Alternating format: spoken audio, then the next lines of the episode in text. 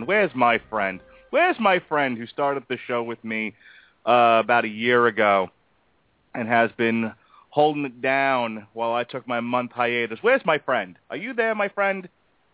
Yeah, foot right foot. Yeah, foot right foot. Yeah, foot right foot. Daniel All I- is walking over.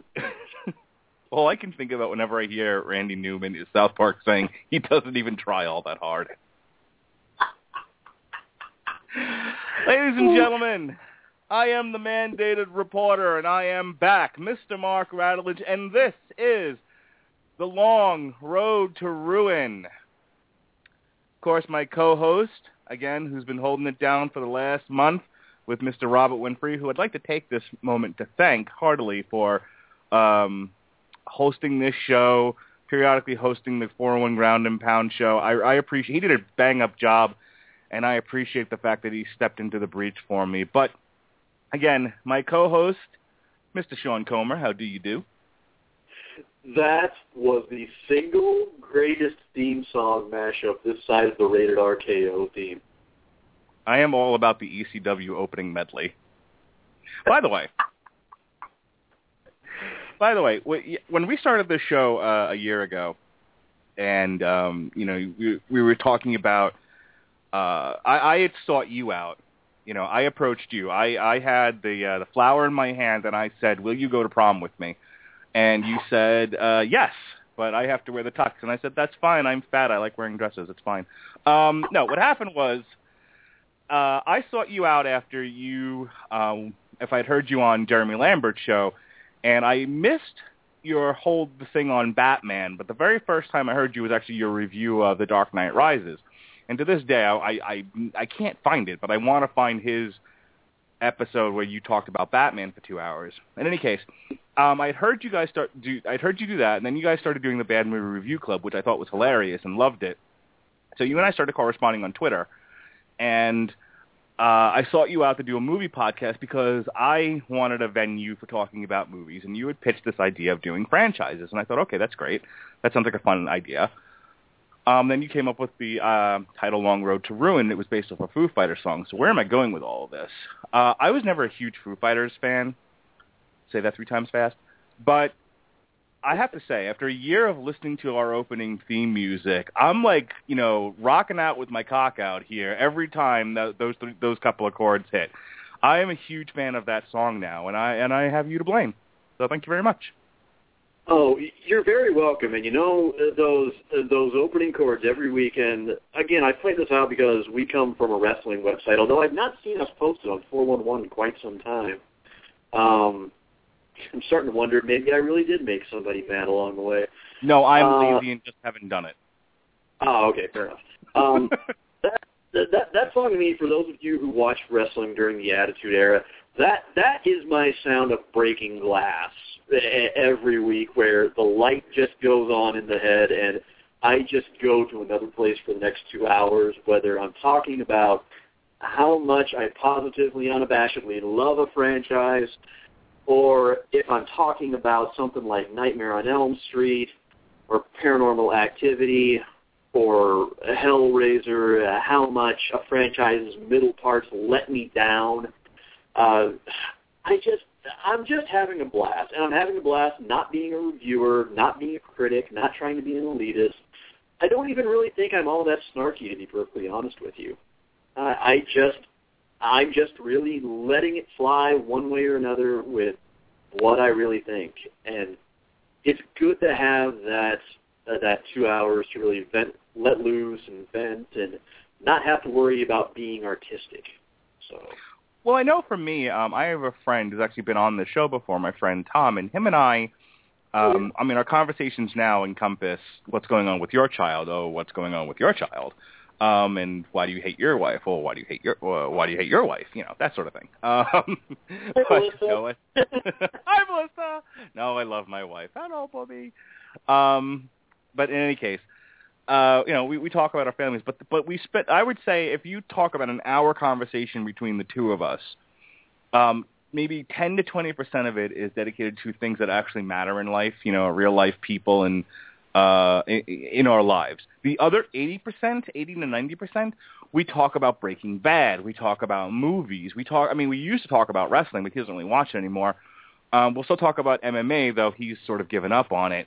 The, my point being that we would spend just hours upon hours j- delving into. I think I told the story on the air before about how uh, it was him and that group of friends that I met through him that spent an entire like hour wait on get trying to get on test track at Epcot, just trying to figure out what had happened to Neo and how the Matrix Three was going to go. So, uh, really, Long Road to Ruin is my is my canvas to sort of uh, paint on and direct all of that energy into a place where, since I'm already doing, I was already doing it with people in my actual real life, I might as well try to find a venue for it on the internet. But real quickly, um, before we get into tonight's uh, trilogy, which is Toy Story, and I'll tell you all why I picked that one in just a moment. Um, if you follow me on Facebook, um, I put up the tentative schedule for how the rest of the how the rest of this year is going to go and how we're going to open up next year. And the reason why I did it that way is, you know, we all know by now uh, we're having a baby here in the old Radulich family. N- number two, Schmagegi, as we call this uh, child, because we don't know the gender yet. Um, though, if it's a boy, I'm trying to push my wife for Thorin Oakenshield Radulich. Um, if if we could get on that, folks, if we could start a Twitter poll, um, um, you know, some sort of sort of just kind of Twitter bomb my wife and Facebook bomb my wife that we are all in favor of Thorin Oakenshield Radulich, that would be fantastic. Now, anyway. You name that kid that, and that kid is going to end up being a bassist for Nightwish. Do you think a little over the top? Maybe we should just drop the Oakenshield? Now, did I say that was a bad thing? I happen to like Nightwish. Okay. Well, no, I like pictures too. Um, but the reason the reason why was there was a lot of stuff we wanted to get done before I took off uh, for uh, full time parenthood for a little while, and I wanted to make sure it all got done because you know Sean and I, um, this was a collaborative effort. We both choose franchises. We both have uh, certain things we want to get done, and it wouldn't be fair to Sean if I was just picking everything and he and he was sort of playing the Ed McMahon to my Johnny Carson. I've already got one of those. His name is Robert Winfrey. Anywho, I, I, I Uh, don't know though. Gradually, though, Robert is gradually becoming our Leno. No, no, I always, and that's the thing. That that's the joke I always make with him. I, I on Sundays I call him the Jay Leno to my uh, to my Johnny Carson. But um, long story short, long road to ruin short. Um, I put up this I put up the schedule and I fucked up and I thought that Thanksgiving was a week earlier than it really is, which is why it's why we're only doing Toy Story in the month of November, and then the next two Tuesdays I'm doing Metal Hammer of Doom with Robert Cooper. Um, we're gonna do we're gonna review Saint Anger, and then the following Tuesday that's the last Metal Hammer of Doom for 2013, because the there are three weeks in December where we're gonna just do back to back shows, and okay, it's so, gonna be So let me see if I understand this correctly, because this um, and Benjamin Cologne, I I know you're listening to the show, or you will listen to it later. I know you usually do. Um, so just to be clear here, uh, so two Tuesdays in a row, you're going to be doing Metal Hammer of Doom. that's right. So that we've got three weeks until we do Die Hard. Die Hard starts December 3rd. Okay, so this is this our only show for November? It is. If you want to do something th- um, the week of Thanksgiving uh, without me, that's fine. Go ahead and do it. That would be three weeks from tonight. We'll we'll see. I might see.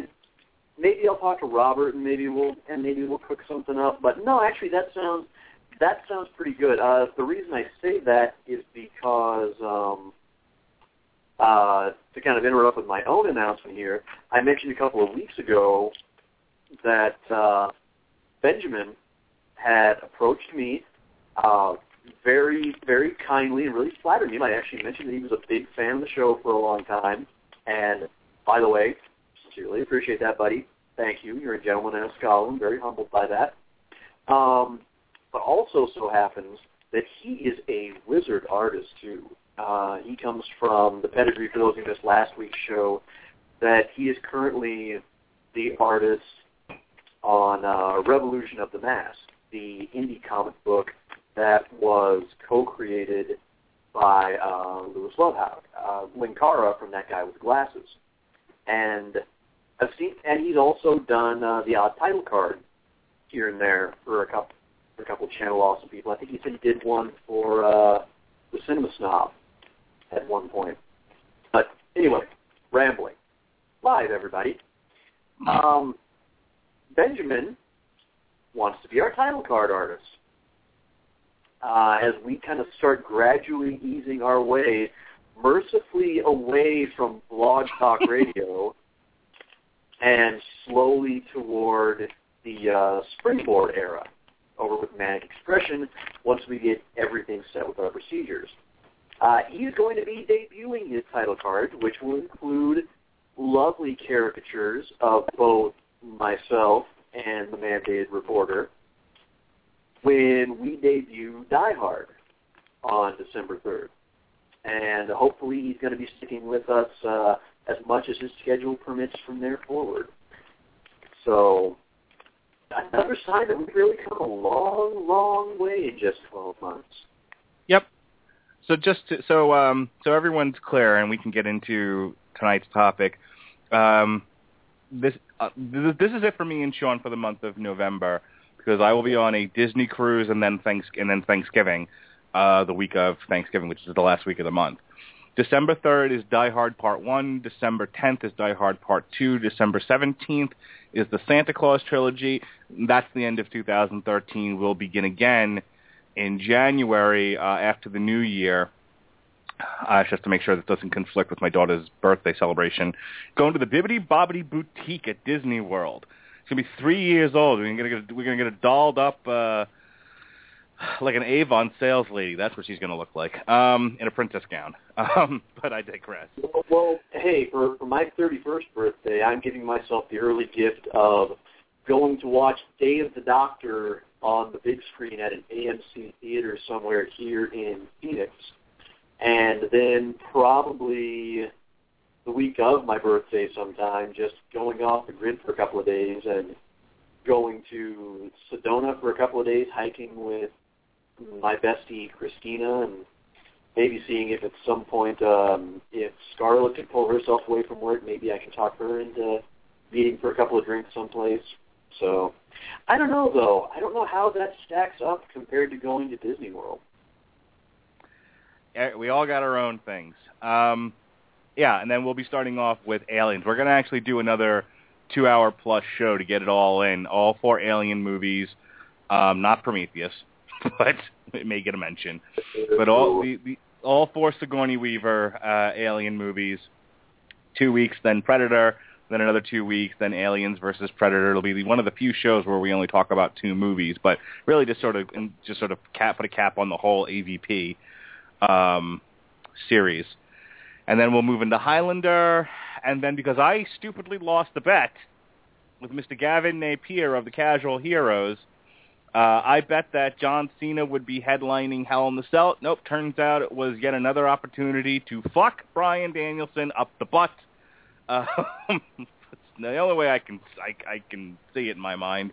Randy Orton uh, and Bryan Danielson were uh, at the top of the card on Hell in the Cell, which is what he predicted. So I let him pick the very last Long Road to Ruin before I take a break, and he picked. He initially picked Witchcraft, and I'm like, look, you can't pick more than three movies, okay? I've only got one show here. We're not doing, you know, a, a marathon 12-hour show. He was like, that okay, how about... Witchcraft is double-digit goddamn movies. Yeah. I don't think he understood what it was I was trying to tell him to do. So... Well, and, well, and also, as I've said a few times, I have a real thing about not wanting to do stuff that another critic has done and I really can't say anything original about. Right. And really I'm not sure what else I could say about witchcraft up to this point, except for go to that guy with the glasses and watch the hilarious series that Obscurus Lupa has been doing. Um, Yeah, I don't know anything about it, but I but my thing was, look, three movies, buddy. That was the deal here. So he picked uh, the the Evil Dead, which I've never watched Evil Dead or Evil Dead 2, but I did go to the theater to see Army of Darkness, which I thought was pretty funny. So uh, I'm anxious to I'm anxious to see how the first two look. technically, that's four movies. Um, or, or are we leaving off the most recent one? We are leaving off the most recent one. You guys can mention it if you want um, as a point of comparison, but we are talking about the three movies proper. Well, see, actually, that's probably a pretty good idea because the most recent news to come out with that one, for those of you who don't know, the initial plan was that the most recent Evil Dead was not a remake, was not a reimagining. It's an alternate timeline. Or not an alternate timeline, but a, um, perhaps a parallel timeline would be the better word. And the initial plan that they had was they were going to make that. Sam Raimi and Bruce Campbell were going to make up, go off and make their Army of Darkness sequel. Meanwhile, Fede Alvarez and his screenwriter for Evil Dead were going to go and make their Evil Dead sequel, and then they were going to culminate the whole franchise by combining the two timelines into one movie. Kind of like Star Trek Generations, except good.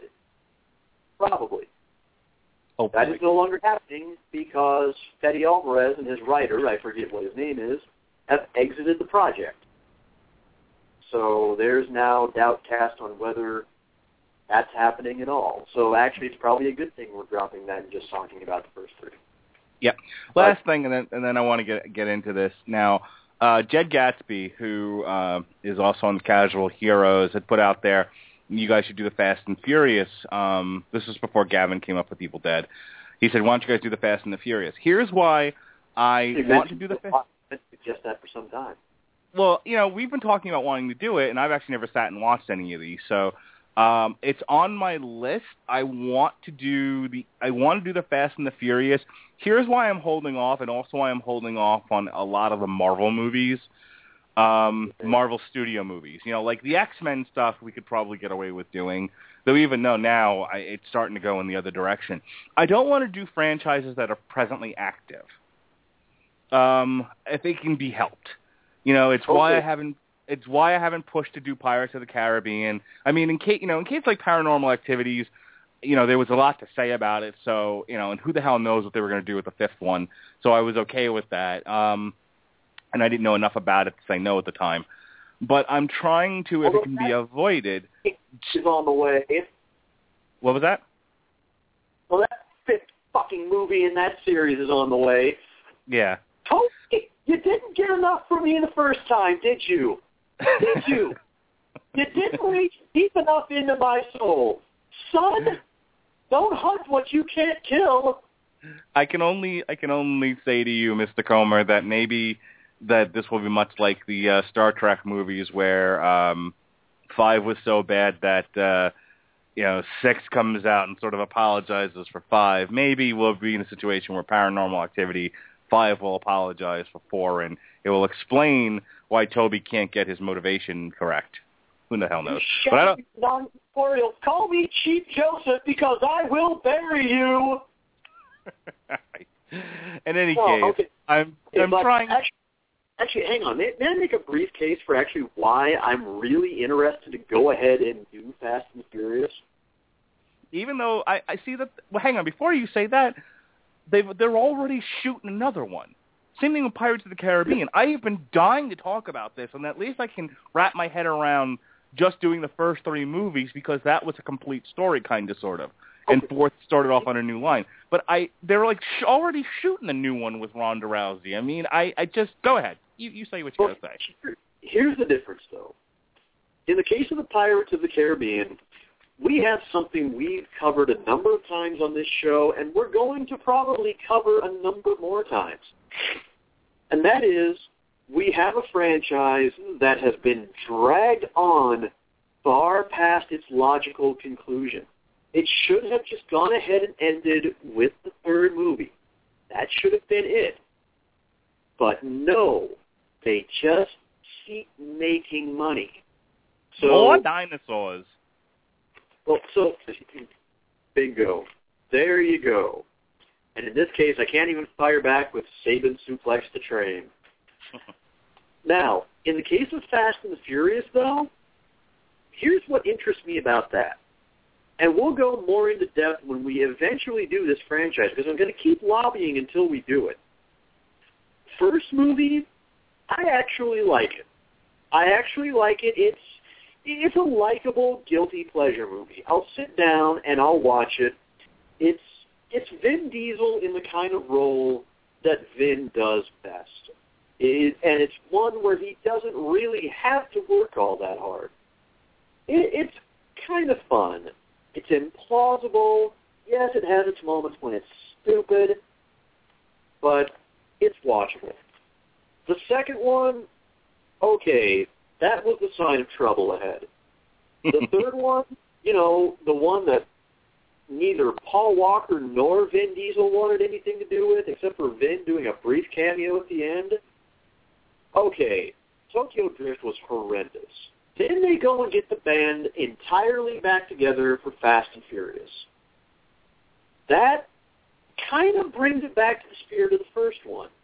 Then comes Fast Five, and all of a sudden it's this total stylistic departure, and it goes from being this glossy movie about street racing to being kind of a gritty, I don't want to say gritty necessarily, I don't know if that's the right word, a kind of hard-hitting heist movie. Uh, I was gonna say these become capers, don't they? Ultimately, this becomes a this this becomes a cops and robbers story once they brought the Rock in. Right, right. But the amazing thing is, despite the fact that it was a complete departure, amazingly it actually worked, and the movie started getting better. Fast Five was good. Okay, the sixth one, okay, yeah, that maybe wasn't quite as good as good as Fast Five, but it still kind of continued in that step in the right direction. I can't think of too many franchises where I've gone good, suck, suck, meh, wow. Mhm. I- I've said this about a, about another franchise in the past where they have you sometimes you have to sit down and figure out what works. Why does this movie work? And make that your focus as opposed to more dinosaurs or let's get this actor in there or you know whatever nonsense that these studios uh, come up with to to to draw out their franchise. You really you have to go back to what is the what is the thing that motivates people to come see these movies in the first place? As long as you've got Vin Diesel driving fast cars, you've got you've got something there. That's why people go watch them. Now what's now what's he going to do besides drive the fast cars? That becomes the question. And so they probably made uh, an ex- obviously because they've rejuvenated the franchise, they've made an excellent choice in making it a cops and robbers story with fast cars. Well, well, and you've also made it about Vin Diesel versus Dwayne Johnson. Sure. Which, you know what? Quite frankly, everybody out there knows when it comes to action, I'm an old school guy. I like it authentic. I like it practical. I like for it. I, I like to really feel every punch, and you need actors with presence to do that.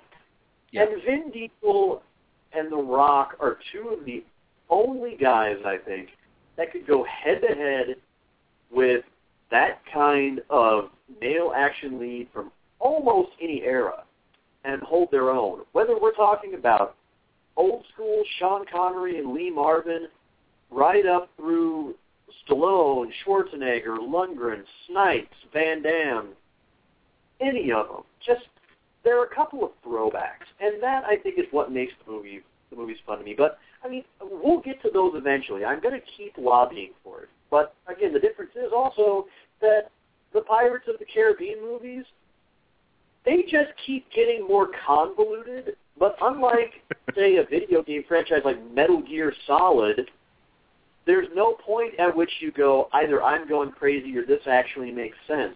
No, it just keeps progressively making less sense.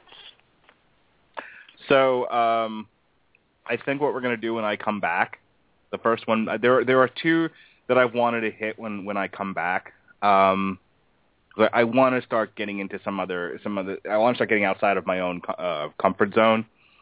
Um, so when I come back eventually next year, in some somewhere around the June era, so June month, Chronicles of Riddick. Oh yes, all of the sock. Yes, I love the Riddick movies. Now, are we going to throw in there this Dark Fury one, or is, are we just going to do Pitch Black, Chronicles of Riddick, and Riddick? Hmm. Think on that. That that that yeah, that's a good question because actually my gut is telling me just to stick with the three main with the three main ones. That that makes sense to me. The other one I want to do is The Mummy with Brendan Fraser. Oh God in heaven. All right. So that's what you have to look forward to when I come back.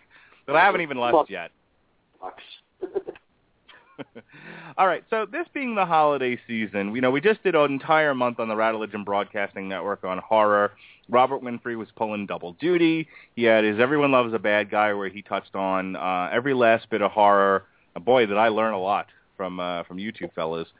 Um, but he also stepped in here and did uh, two shows on the Hellraiser franchise, which um, I, I have to say, uh, I don't know if I'm ever going to sit down and watch any of these, but you certainly piqued my interest with your discussion. So good job there. But I kind of want to clean the slate here as we move into the holiday season. Uh, this, of course, is the you know Thanksgiving. This is the the beginning of the Christmas season, which actually starts sometime in August. Apparently, if you go into some of these stores where they're selling Christmas trees and shit. Um, but uh, way back, almost 20 years ago now, um, November 22nd, 1995 a uh, a studio, a company put out um, well before uh, they, they put out Toy Story. They started with these little animated shorts to um, promote their computers. The company I'm talking about is Pixar. Disney approached them based on the strength of their animated short Tin Toy, which was an award winner back in 1988. Uh, approached them about putting out a feature-length picture uh, using computer animation, and the product that they came up with was Toy Story. And Toy Story was so goddamn successful. It's one of the most successful animated features of all time.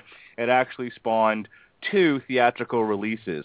So, um, you know, in the spirit of the holiday season and and moving the uh, the needle away from the horror and the graphic into something a little bit more family friendly, I thought we would spend uh, the rest of the hour of the show or more uh, talking about the Toy Story trilogy. And and it really is just gonna, we're just going to talk about it. Normally, I get we get deep into film analysis and sort of look at what went wrong here and everything else. This is one of the rare instances where nothing's wrong with this trilogy. There's nothing bad about it.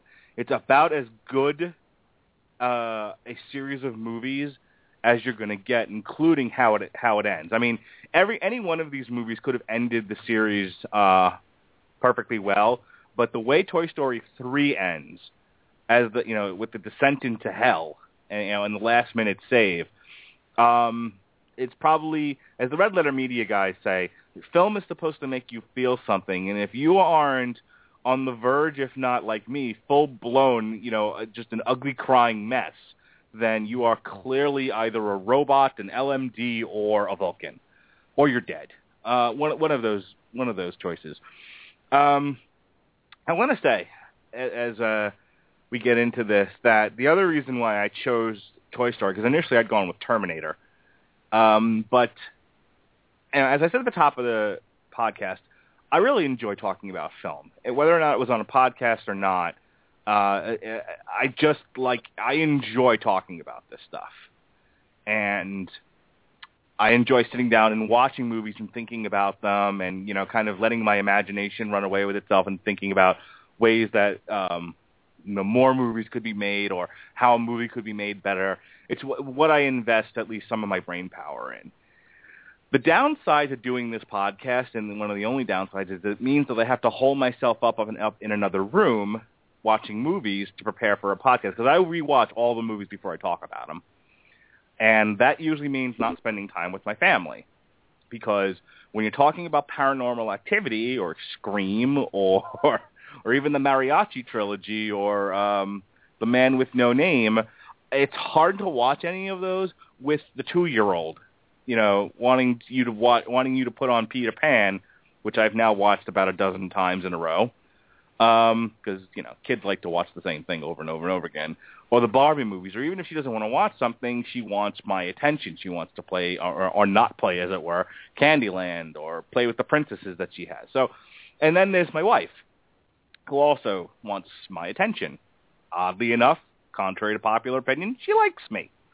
So, um, but the last year, I've had to hole myself up in another room watching movies and then kind of checking on my family in between flicks. And I just just once wanted to sit down with my family and prep the show with them together. Uh, fortunately, the kid didn't make it to the third one. she it was nap time and she didn't wake up again. She uh, she stayed she stayed asleep.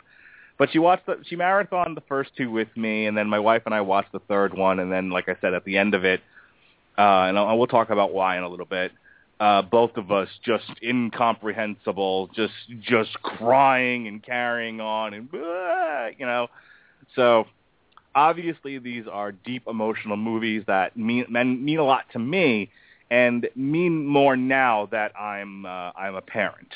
So that's kind of my take on it, my introduction of these things.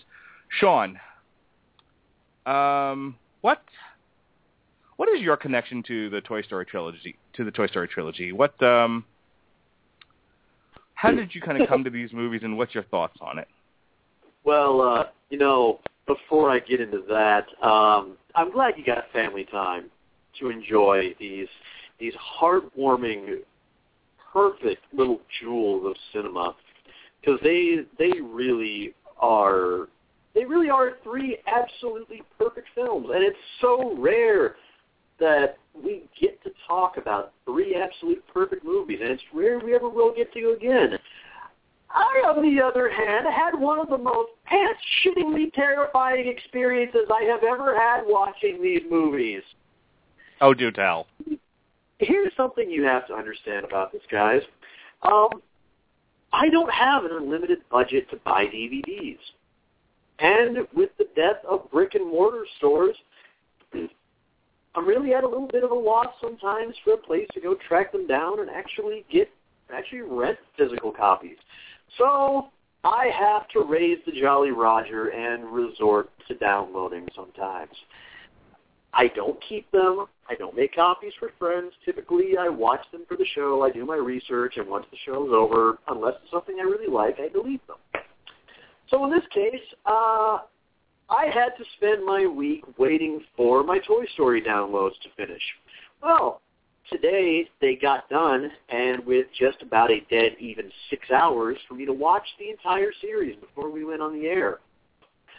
I uh, I fired up the first movie, and I was reminded of one of the great pitfalls of downloading. Bad rips. Oh no, the video quality was fine. It was a perfect quality Blu-ray rip. It was the audio. It was like it was audio engineered by deadmau5. and I want I want you to take a moment and picture something. I want you to picture every wonderful line of this movie. And really, they are extremely well-written movies, as we'll get into very shortly. And how how pitch perfect everything is delivered by the likes of Tim Allen and Tom Hanks and John Ratzenberger and Don Rickles and Annie Potts and right on down the line. The absolute wonderful voice cast.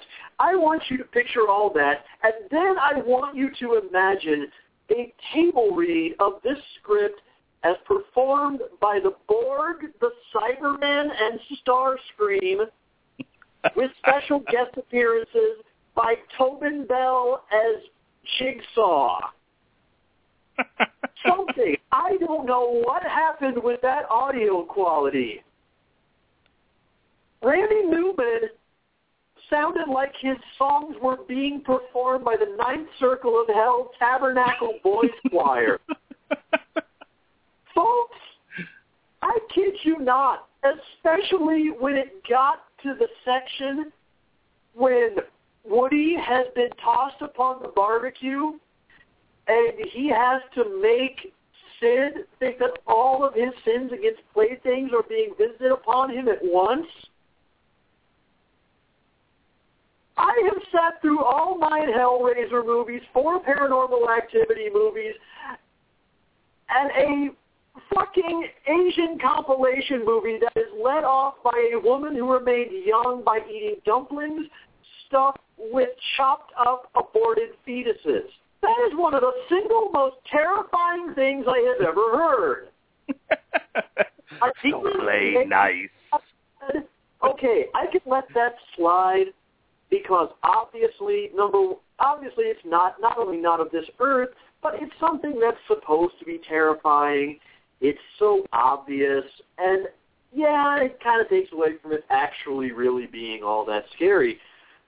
On the other hand, you've taken something with the pure innocence and charm of Tom Hanks and made me want to scream, "Demon, demon, kill it with fire!" I, I kid you not. After this show is done, sometime later tonight, I am going to take this rip. I'm going to edit that one clip, and I'm going to put that up on the Facebook page. You will see what I mean pants shittingly terrifying.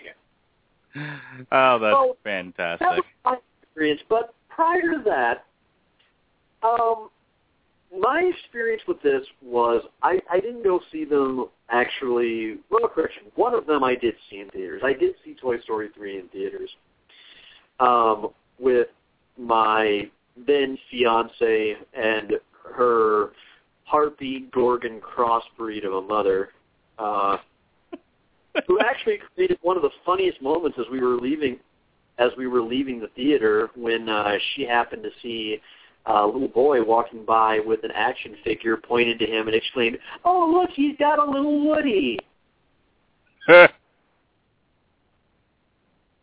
wasn't the first time she said something unintentionally stupid. It was just one of the rare times the bitch said it and it was funny.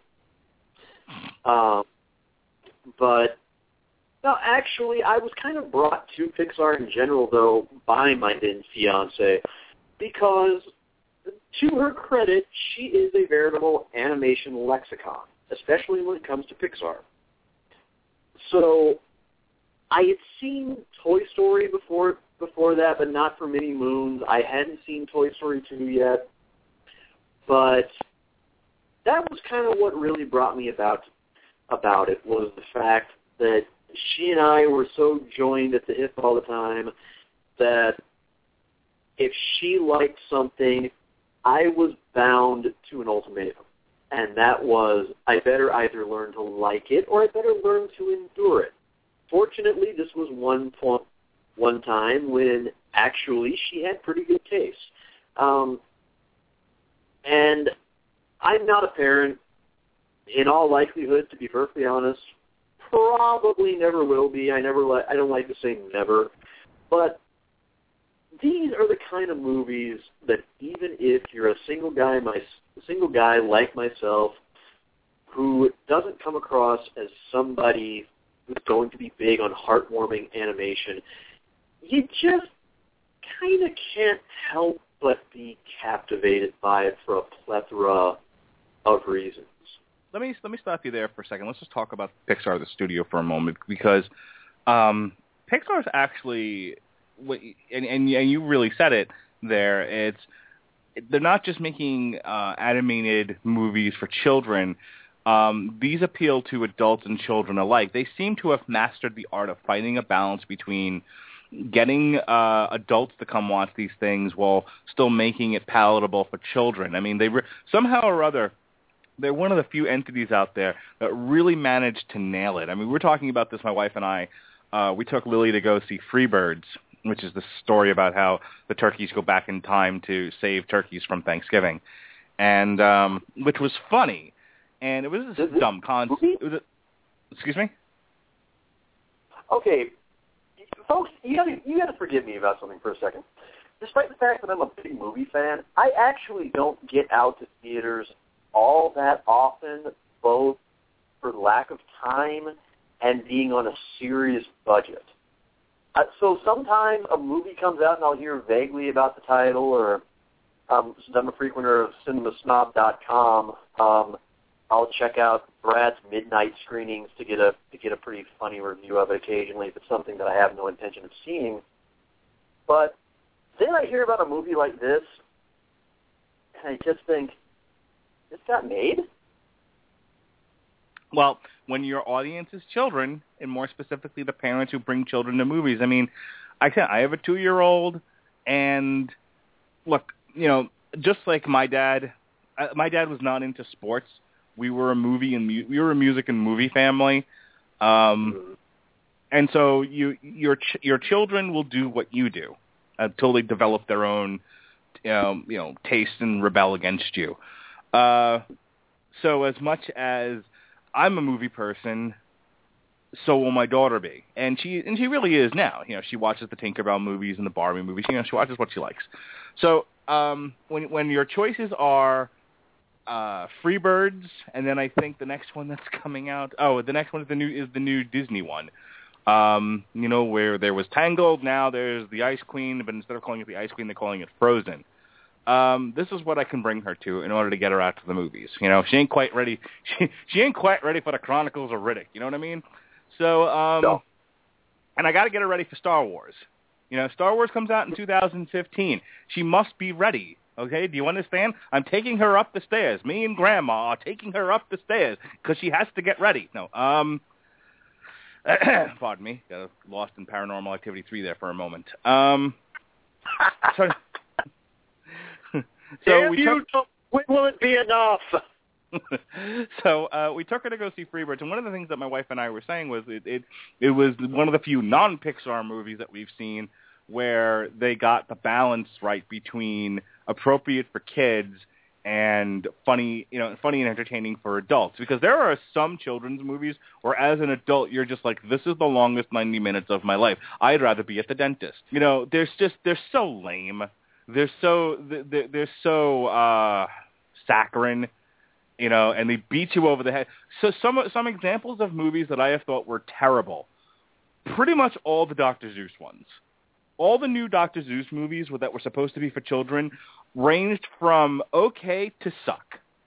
The Lorax I- being the Lorax being one of the ones where I understand the original story of the Lorax was, you know, for God's sake, save the trees. But this was so like ham-handed. I mean, like I tried to get my kid to watch this, and I was like, you know what? I don't blame you for thinking this is terrible. I I didn't mind the Grinch. It Oh was no! it, Ugh. it oh, oh don't get me wrong it it has its flaws and nothing nothing compares to the original but Of course on its not. own merits i don't mind it Yeah, I, I don't like the way they've handled the Doctor Seuss uh, live action movies, but it, getting oh back yeah yeah to cat, cat in the hat and the lorax oh another story entirely um, so getting getting back to the point, um, there were funny enough jokes, and there were there were there were some bits in there that were definitely meant for your adult audience. There were times, Sean, in that movie where I'm the only one in the theater laughing. They were, I can't remember what the line was, but there was one thing. That, oh, he they're standing outside of a of a fence. Now it's now it's a transparent fence. It's it's a basically it's a it's a mesh wire fence, and they're outside of it, and then they get inside of it, and the and the turkey played by Woody Harrelson says, "So this is what it looks like on the inside," and it was a throwaway joke, but I laughed my ass off, and I'm the only one in the theater. That was clearly meant for adults. Um, I'm you know, sorry. kids. Did you say turkey played by woody harrelson Yes. i suddenly want to see this oh yeah, he he plays a he plays a big strong turkey. Um, I, I suddenly want to see this, and I want to riff in Zombieland lines. so to get to get to the point, um, Pixar, and, and I want to make sure I said this on this podcast. Uh, so let me let me get this out. Pixar really did ride that line between almost too much for kids, and probably you know some people have like talked about The Incredibles, for example, as being a very dark movie. Folks, Mm-hmm. actually let me let me dial it back a second because what I'm about to tell you doesn't shouldn't follow me starting off with folks and then going into one of my Radulich rants. Let me dial it back to a fairly somber tone, and I'm going to be I'm going to level with the audience here, and maybe this might be too much for those listening who just wanted to hear a fun discussion of Toy Story, but I'm just going to come out and say that uh, my wife got pregnant with our very first child January of 2010, I believe. And by March we lost that baby. Oh. Um, we went on our delayed honeymoon. We, we are we, had, we got married in 2000, October of 2009. Um, she was pregnant by January of 2010. Lost baby number one uh, in March. Went on the went on the cruise. Came back. She was pregnant again. Nine months later, Lily was born because you know life worked out that way, and that's why one of the reasons why Liz, Lily is such a treasure to both of us. But you'll never we'll never forget the loss of that first baby. And I you know I actually remember the day that she came home and she had lost the baby the previous night, but um, the hospital that we brought my wife to didn't want to admit out loud that there was no more baby, and just sent us home. And then the next day she went to see the doctor, and the doctor like confirmed, yeah, I don't want to get into it, but you know she's bleeding like a stuck pig. We bring her to Brandon Hospital in uh, Hillsborough County, Florida they they they clean her up. They they do some tests. They go, okay, you're you're good to go. Go home. Go see your doctor in the morning. My wife goes Oh, yeah. home, and then go ahead. I I was just going to say thank thank you for saying the I don't want to get into it part because I briefly had a moment where I, uh, in my incredulity, I almost forgot that I was on a live podcast that others are actually listening to. Yep. That- So turning the turning the page here, we go. She goes to the doctor. I get a phone call at work. Baby's gone. I left work. I went home. I put on Legends. I put on a Legends of Wrestling roundtable because the last thing I would do was wanted to think about this, and then rad, I'd rather watch um, uh, what's his. I'd rather watch Jim Ross and Jerry the King Lawler argue about the NWO. And then she came home, and I cried for a long time. I could not keep it together. She's the one that lost the baby, but I was a mess. And a couple of months later, again, by this point we go on our, you know, we get over it, we go on the honeymoon, she gets pregnant again, and I'm a paranoid mess for about the first three to four months of this thing, uh, because I'm afraid we're going to lose the baby again. And stupidly, in retrospect, I suggest we watch Up. Oh God. Yeah. now you understand why I told you that story. And so this is what I mean. And if you haven't watched Up, Up is about a uh an elder man who's, you know, who's um who goes kind of goes on this uh adventure um by attaching a bunch of balloons to his house as it floats away. I don't remember what the whole setup was, but essentially he takes he he makes his house a floating uh fortress and he goes into the desert and goes on an adventure. And it's a fun movie but the opening minute of this thing is about as heartbreaking heart wrenching as anything ever captured on an, an animated film. And when you've just lost a baby in a six month period prior to that we i don't we almost didn't watch the movie both of us just sitting in bed watching this, and we have no idea what we're about to see. I again thought it was a, just a story about a you know cranky old man and a fat Cub Scout. You know? Yeah, kind of, so did I, kind of actually. Yeah. Um, so I was like, I'm like, I'm. I, I, it's not even a movie I, I really wanted to see. It was like, oh, well, I'll check this out, see what it's all about.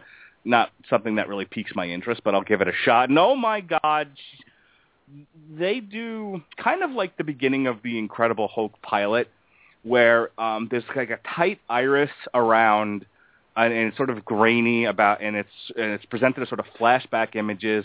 Uh, I've, t- I've talked about this before uh, when we talk about the Hulk, you know, about a man in love, and it shows you all of the key points of this relationship and how wonderful it is. And they do the same thing with Up. It's about this man. He's a balloon salesman and this woman and they meet and they fall in love and either she can't have a baby or she loses a baby or something like that and that's forgetting about my own personal woes for a moment that's heavy stuff no matter who you are I mean, I don't know how anyone watches that first part of Up and and manages to make it into the next part of the movie in one stop. Go ahead. Yeah, no. Uh, well, I was gonna say. I mean, my my experience didn't have. I won't even begin. I, I, I won't. I won't belittle what you and Melissa went through, and God bless you both for that. By trying to compare my experience to yours, but I kind of had my own things going on too when I saw it that really made it a movie that I didn't entirely enjoy watching and that honestly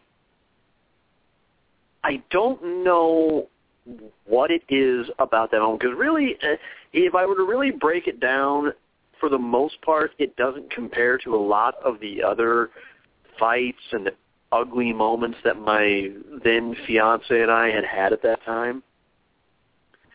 But something about that first that first tone of the movie and the fighting we just had and where our relationship was it just really put a damper on what otherwise I have to admit really was a beautiful story and made it one that I one of the few movies that I would actually say that I would consciously avoid seeing again, just yeah. because of, of everything that it reminds me of. I certainly wouldn't break down and cry about it because it's not a relationship that I miss being in, but I know that it would take me back to what I was feeling at the time. Right and it would just bring all that to light. And the last thing that I want to do is relive in too much detail what that everything that that period was and everything that that I've spent years recovering from after it. So and that's that's sort of the weird thing about Pixar is on the surface, it's like, oh, these are fun children's films. I mean, let, let, let's get to the central topic here. You're talking about Toy Story. You're talking about, you know, themes of potential abandonment, displacement. You know, you're talking about a character played by Tom Hanks, uh, Woody, who is a toy cowboy, and you know, and, and his god essentially. His, you know, Andy, who is his child, and you know, into a toy, children are are, are their gods the, you know, this is who gives them their purpose. This is who gives them their meaning. It is a toy's purpose to be played with by a child. That is, the, you know, one of the central premises of the movie. And in short order, well, you know, well, he is sort of the, the, the praised one, the, the, the most prized toy of Andy's. He is summarily and um, really at the time almost uh, unemotionally displaced, and what that does to Woody, and how he reacts to it. Now, you, you could have gone a million places with this, but remember, it's a fucking kids movie, so you can't go too far. But I mean, if you look at some of the things Woody does to Buzz, never mind sort of the funny interplays between, you know, and we'll talk about Buzz as, as, with his own issues in just a moment. You know, thinking he's just really a um, a, a real life space ranger. But um, you know, he he's trying to get him pushed into a place where Andy can't get to him, so Andy will forget about him. Um, you know, he it drives him to do some. When when you think about it, he's the hero of this thing, but it but but to be displaced in the eyes of one's own God causes him to make some very drastic decisions uh, very out of character things that get that then when get him the ire of all the other toys, led by an awesome Don Rickles as Mr. Potato Head. By the way, Don Rickles makes these movies for me, and little oh. things oh. like w- walking past the I don't know if people uh, who aren't from 1930 remember who Don Rickles is. But Don Rickles was Don Rickles was an insult comedian, and he would refer to people as hockey pucks. So when he walks yeah. past so when he walks past, it's like, what are you looking at, you hockey puck? And that's a fucking hockey puck right there that shrugs at him. Oh, God. I, I I always laugh at that. Would you, uh, would you mind if I kind of wax a, a little bit, a little bit philosophical for a second about kind of what I think some of the geniuses of Pixar, and I'm going to have a lot of these points. I, I hope you don't mind, and I hope you all don't mind if we go a little bit long because of it. Um, thing We got to wrap this up. By, we got to wrap this up though by 7 a.m. Eastern Standard Time. I got to get to work. um, the thing about this is, and this is where Pixar really blends it. One of the places where it blends it pretty well, and I'll get to other areas as we go along because I've already kind of got them in mind. Is the fact that they manage to make things silly and warm enough and kind of quotable enough for the kids. But even the more the the jokes that are aimed to keep the adults in kind of a comfort zone and hold their attention and kind of help them not just get through the movie the way some other movies will insert adult humor in there to just kind of placate the parents who are amiably tolerating it for their kids. They put stuff in there for the adults to actually be engaged by it and to actually enjoy it. Things like the hockey puck joke, adults get it because they get the reference, because Don Rickles, because it's familiar to them. It's it's kind of like a lot of the humor in uh, in the first couple Shrek movies. Well, actually, any of the Shrek movies. Let's be honest. The fact is, it's the kind of thing where they manage to also just time it so well and execute it in such a way that kids see it and they don't know why, but in that intangible way that good comedy has with timing and flow and rhythm, they still manage to find it funny because the adults are finding it funny because of the reference. The kids are finding it funny because somewhere slightly off screen, um, Mr. Potato Head just called some just called somebody a hockey puck, and there's the cute little hockey puck, and just so it kind of squeaks and shrugs a little bit, and so the kids will even find will even find that part funny. It's it's it's so rare. It's so rare that movies can do that, and actually, it's something Pixar does really well that Disney's traditional animation doesn't always. Disney's traditional animation sometimes will try so hard to be toyetic and really going out of its way to trying to be kind of forcefully progressive that that kind that kind of inclusiveness kind of gets a little bit a little bit lost and a little bit glossed over by how much of Disney is sizzle and how little of it is steak. In Pixar's case, they can take something like that and really blend it so that both sides will really dig the exact same joke. And Sure. somehow, somehow, it manages to work. And the only other movies I can think of that really did that and did it that well are, well, the first two Shrek movies. Well, I mean, look at Finding Nemo. You know, Finding Nemo has some really, really funny stuff. I know, I know, a lot of people aren't fans of Ellen DeGeneres, which I don't really get why. Um, I think Ellen DeGeneres is hysterical. I've watched a lot of her stand-up. She's one of the few female comedians that doesn't rely on angry, man-hating chick humor. Um, and so what's left is some really genuinely funny stuff. And her portrayal of Dora, uh, the um, short-term memory, uh, short-term memory Yeah. uh, handicapped fish, is hysterical. Um, it's one of the it's one of the funnier parts of Finding Nemo. When you look at that movie and the kinds of things that it's about, uh, I mean, I was actually reading the story to Lily the other night, and I and I had forgotten that there's a scene where where the father thinks fucking Nemo is dead. I mean, what a you know, in, in one way, what a heartbreaking thing to, for for children to watch is a father beside himself thinking his son is gone. Yikes!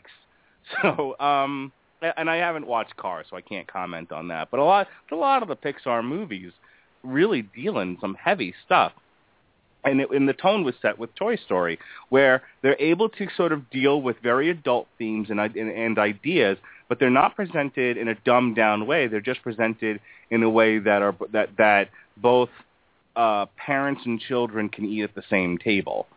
Um, and, and it makes for a much more enjoyable experience. That's, what's why I went through this process of marathoning them with my family. Is I wanted to see if you know, I, wanted to see what kind of an experience that would be, and, and it ended up being a positive one. Um, you know, I talked a little bit about. I want to get your reaction to that. You know that that um, what he sort of represents this, you know, this idea of, um, you know, an entity who uh, li- lives for this, you know, godly figure and then um, is and then is displaced. You know, some might say, "Oh, that that's a little that's a little bit of a reach," but I don't know how else to describe it when you consider what you see in the movie.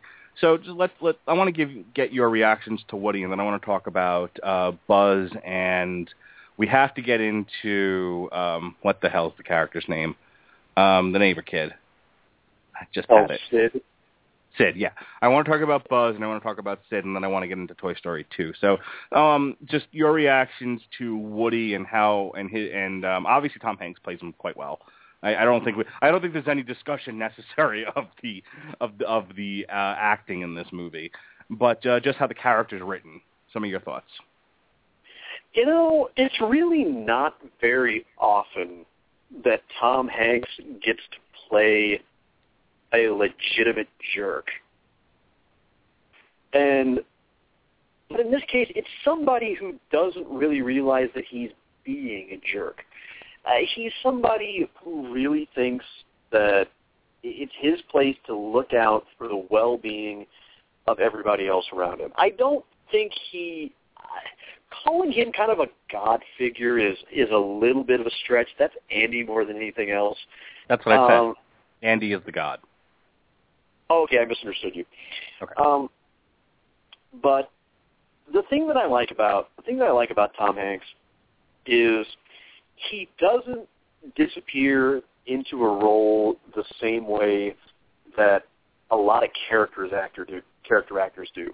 And not the same way that it's Johnny Depp mincing about in 15 pounds of caked on makeup or you know, to a much more impressive extent, someone like Robert Englund or Lon Chaney Jr., who's who's acting through the makeup or anything like that.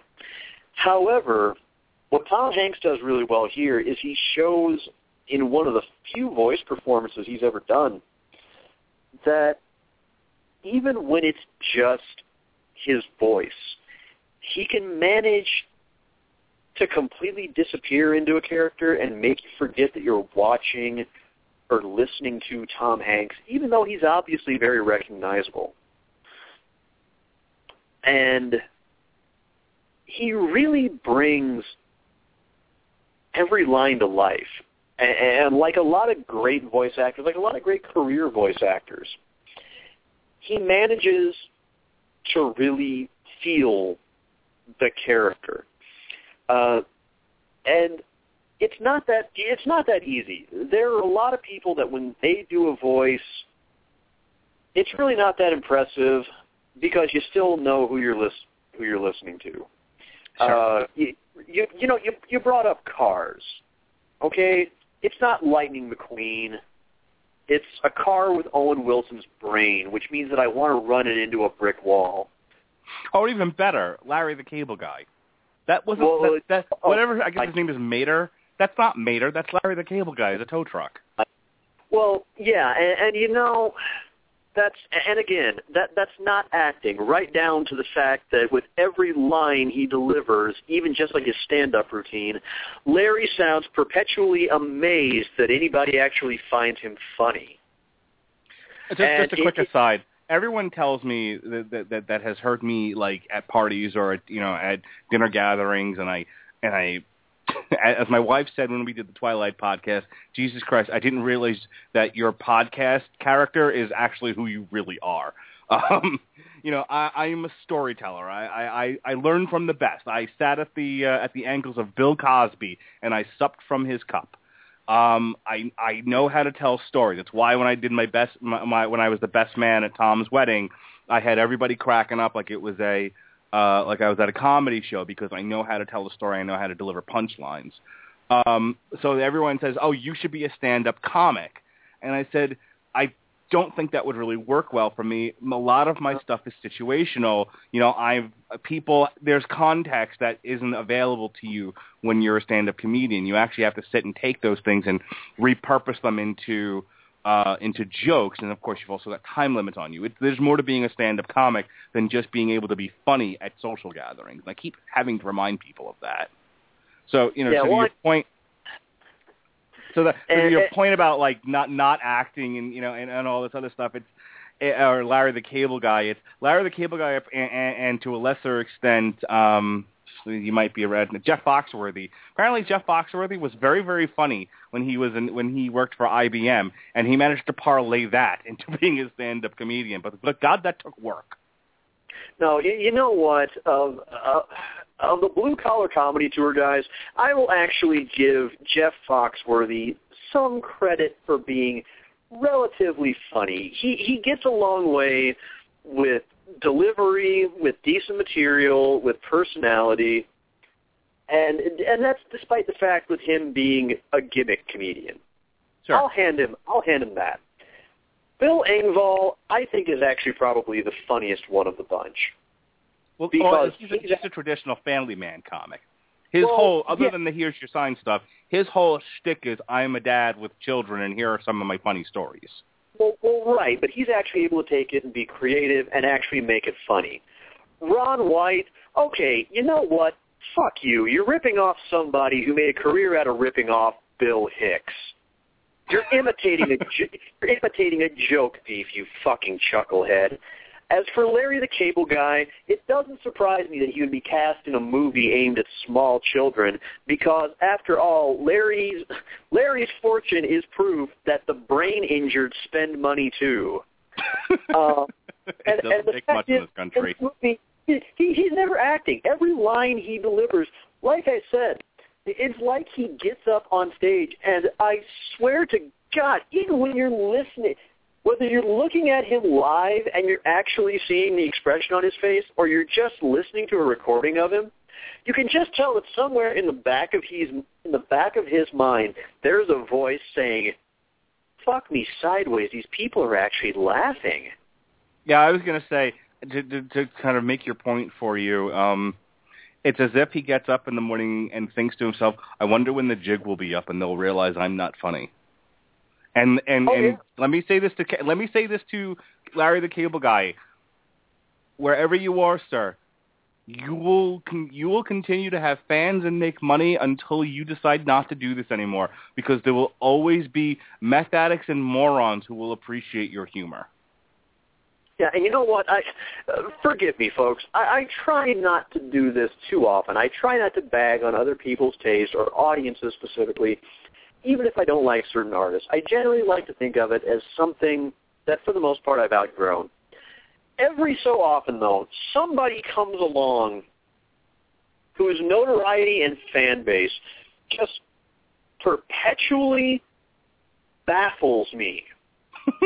it, it's it's down there with people who actually, not being ironic, actually like Miley Cyrus, really like her.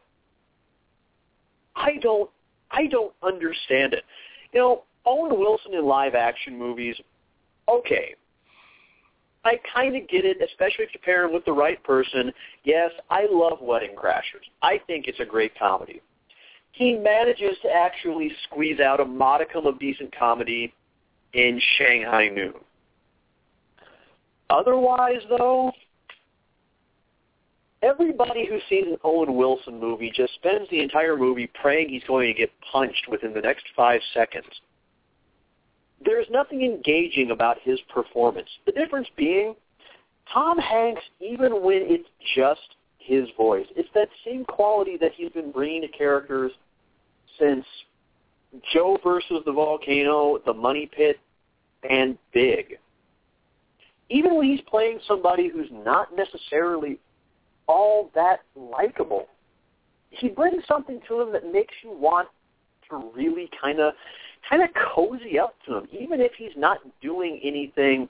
It's not like he's doing his best Latka Gravas impression like he did in the Terminal, or anything like or anything like that. I can only think of really two other movies off the top of my head where he's played a relatively jerky character, and that's You Got Mail, in which case he's basically playing a playing a stereotype who's patterned after a much better played Jimmy Stewart character.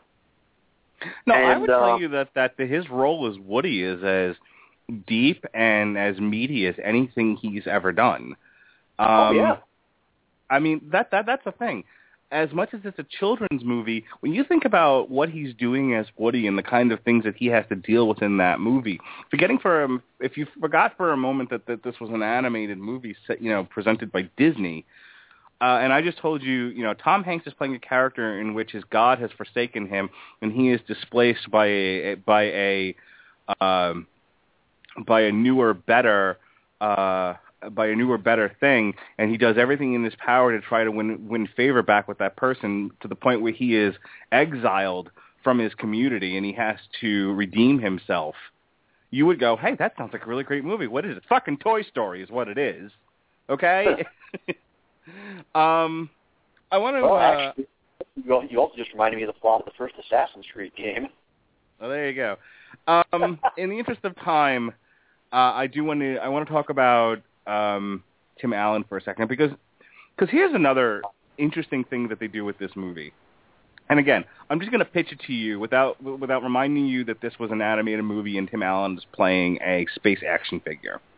So Tim Allen plays a character in which uh, he is in fact a toy, but he doesn't realize he's a toy. He thinks that from the word go that he's an actual uh, space ranger, that he's that that he's a hero, um, that he's on a mission, that he's crashed on a planet, and he continues to behave that way until he is confronted with the reality that he is merely a child's plaything, at which point his entire world crumbles around him. And he He's has to figure spirit. he's what? Um, I didn't hear forgive me, for, forgive me, forgive me out there, folks, if I'm actually attributing this wrong. Um, I remember it from my uh, my intro to ethics philosophy class at the University of Missouri. Um, they taught us about something called the parable of the cave, and I read about it again in um, a really interesting book of uh, philosophy essays that I have. Um, it's the idea of what would happen to someone's psyche, to their perception, if they had spent their entire lives chained up facing the wall of the cave, and everything they knew of the world were the shadows that were played against the wall of the cave. And then what would happen if one day that person were unchained and found the entrance to the cave and walked out of it and found out that the world wasn't really what they had spent their whole life believing it was because they had never known anything else. I guess if you also, or you know, you, that's and again that also describes kind of the Matrix. It describes uh, kind of sort of the plot of Fallout Three, actually. Now that I think about it. There's a whole host of movies that kind of deal with your reality is not your own. Um, I'm, but I'm, what I, I'm, I'm, allowed to be deep. I'm not just the guy who yells "fuck." um, what I also find fascinating about the Buzz character is so you have that you have he's not doing a bit, you know, he's not just trying to be a jackass. He really thinks that he's that that he is what he says he is. He genuinely believes this. Um, he's certainly not he, he's not a villain. He's presented as the antagonist for Woody, but he's not a villain. Actually, this movie is actually devoid of villains, which is an odd statement because we're going to talk about Sid in just a moment. But Yeah. really, if you if you look at the movie and you consider all the context and what are the motivations, there are no villains in the Toy Story movie. There are um, Well, maybe not in the first one. well, well, that's why we're going to hash it out. But there there are motivations that sort of um, come uh, at cross with one another. But uh, he has no ill will towards Woody. It isn't until Woody starts messing with him that that that, that he starts to direct some of his anger at Woody. But he's certainly not there to curry favor with Andy. You know, um, it is, and it isn't. And then when he realizes that he is a toy, it's not even what he wants.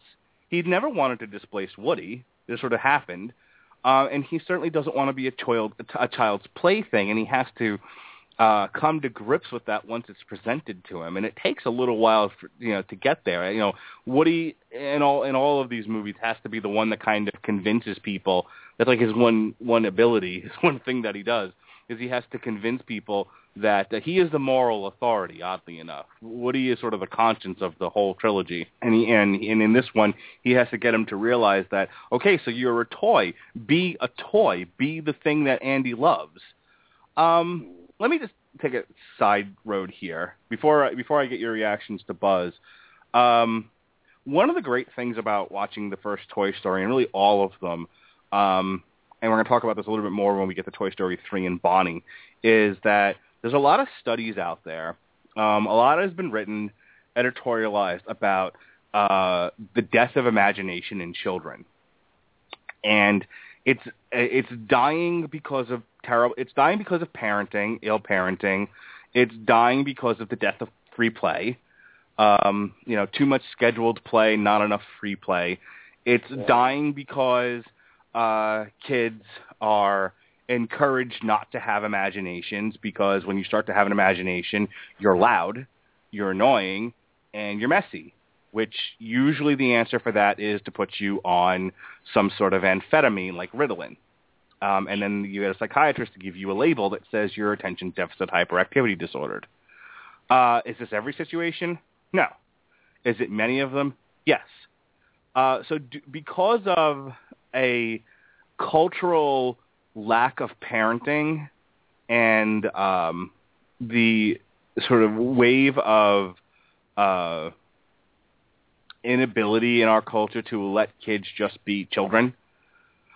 You don't ever really see the kind of kids that I was when, uh, you know, 30 some odd years ago where I would take all of my random toys and put them up in large, you know, I had like sort of a movie image going, you know, uh, you know, there was a thing and the good guys were trying to, uh, the bad guys wanted it and the good guys were trying to take it away and they were fighting over it and you know I just had these large imaginative landscapes in my head all set out, and that's the way kids play.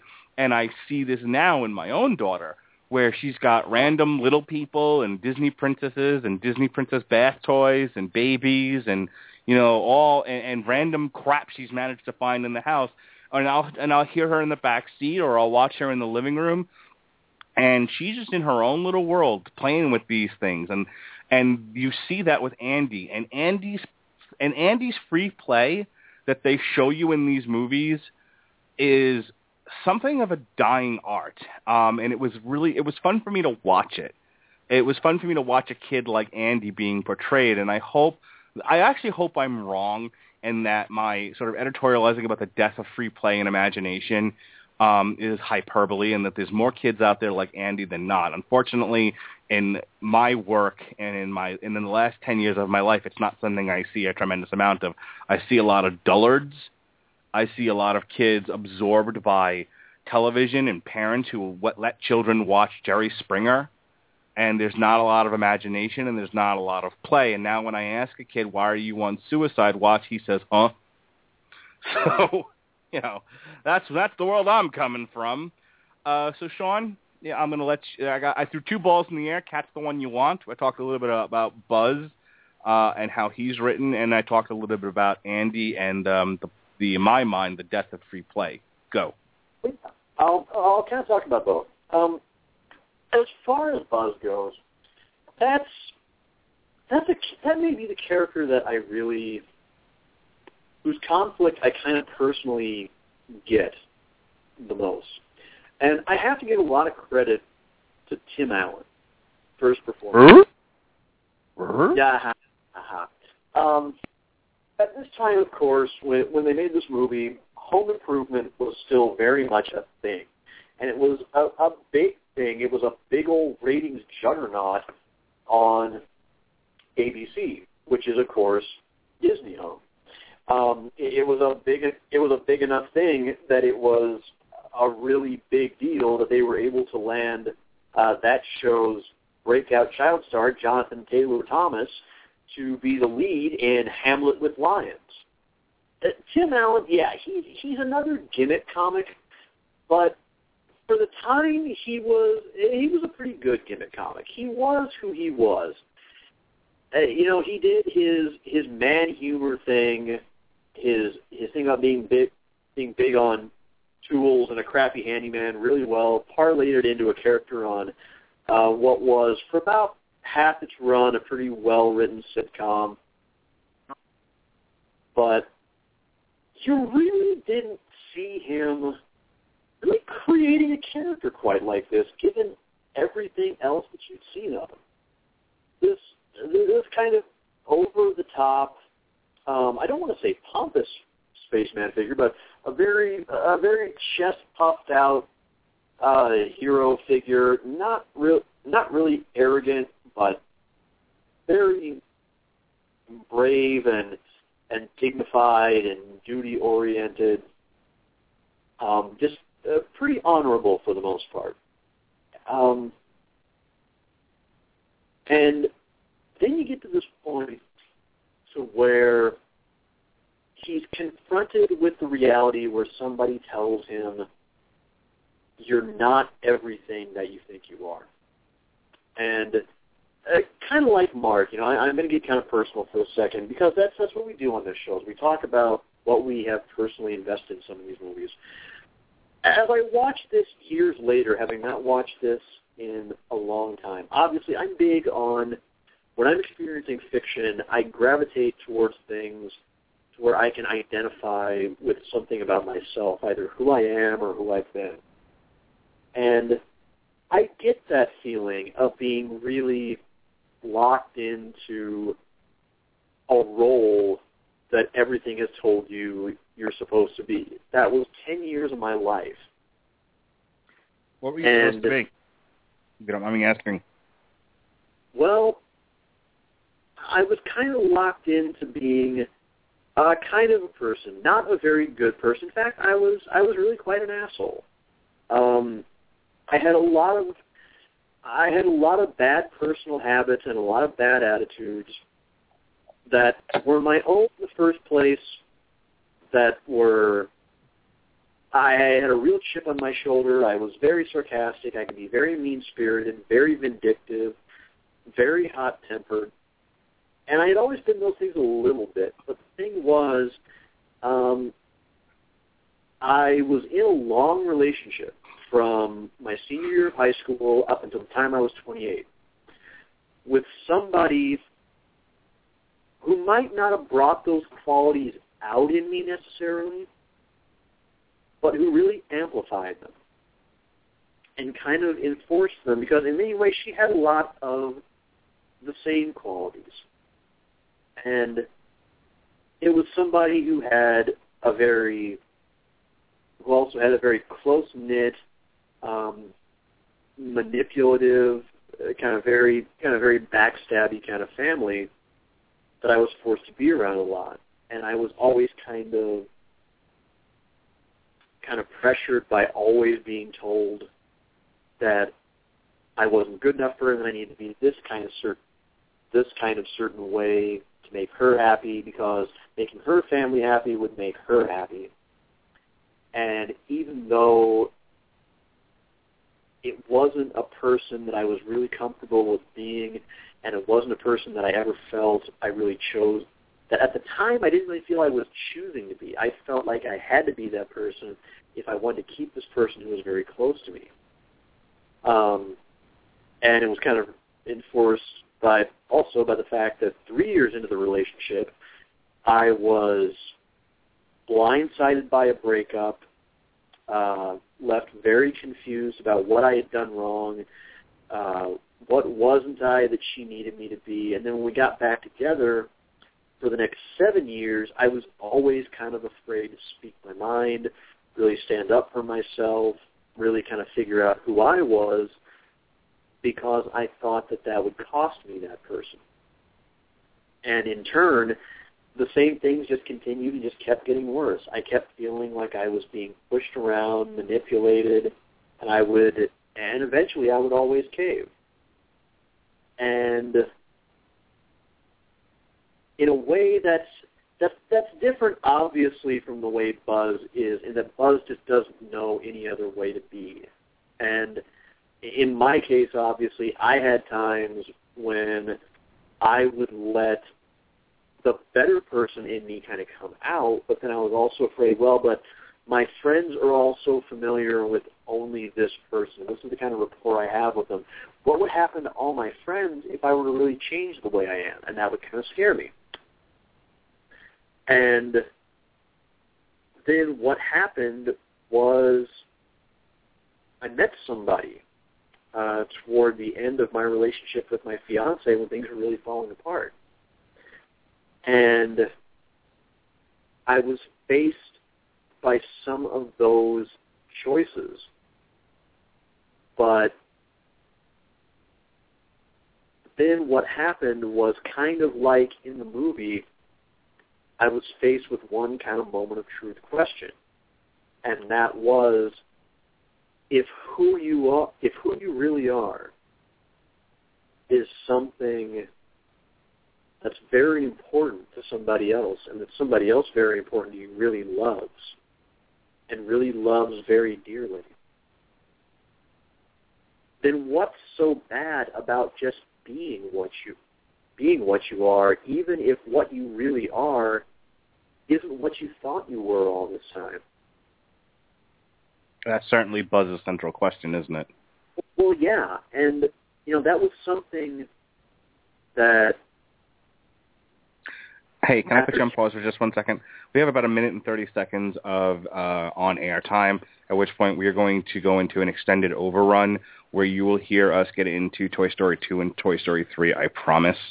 Uh, it's probably going to take up the entire hour of post-recording time to get it all done.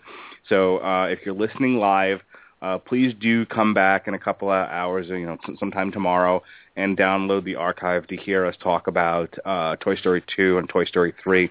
Um, we are definitely going to be spending a lot of time on Jesse, who uh, is pretty much the star of, and, and goddamn, that's Joan Cusack's finest hour um, on, in that one. But uh, yeah, and Kelsey Grammer certainly uh, was no slouch. And then, of course, uh, Toy Story 3, and I'm definitely going to be spending some time on the conclusion of that, um, both the descent into hell and the uh, sort of handing off of the toys to Bonnie.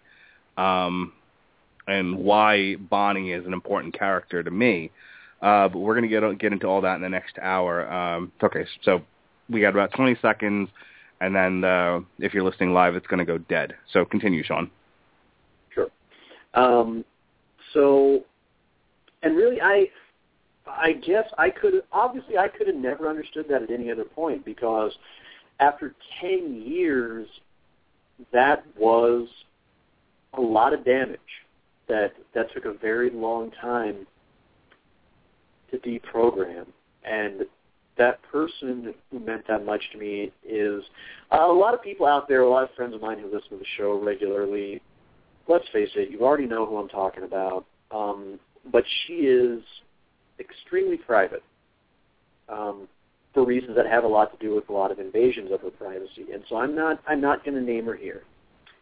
But she's still very much a huge part of my life. It is very much the love of my life.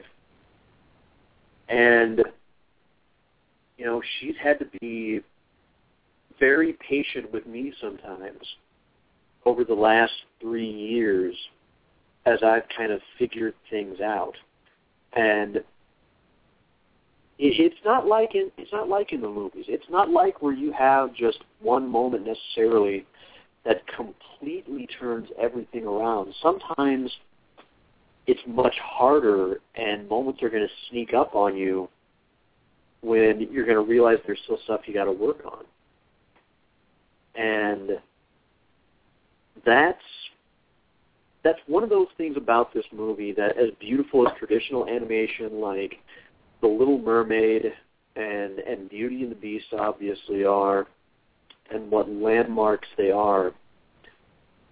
I can't think of one time I've ever seen a piece of traditional Disney animation that's really tried to tackle something of that kind of weight. And and when you talk about the issue of of free play, it's a little different. It's a little different for me in that I'm not a parent, and so I really wouldn't have the kind of insight that Mark does into how raising children has really changed.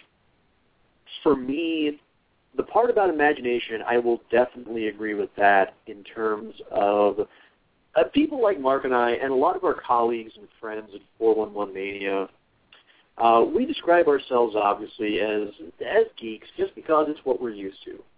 The fact is, is a big part of that is is that growing up and at various points in our lives, we've had to turn to very imaginative and speculative works of fiction um, because we really couldn't find anybody else that was really kind of wired quite like we were. One quick thing, you know, my my, and I want to, I you're going to continue, and that, and that's fine. But I, I want to just add something to that really quick.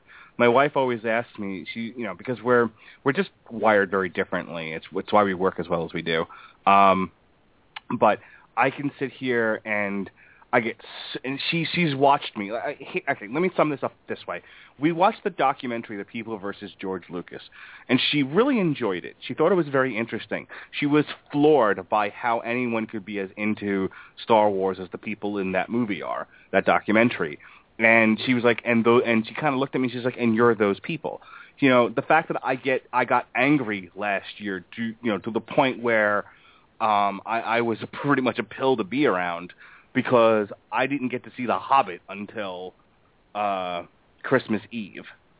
Um, you know, uh, the, we we got into a rare yelling match because I kept having I kept having to wait to see the Avengers. And it's like, well, you kind of sound like an infant. Well, no. Here's the point that I'm getting at.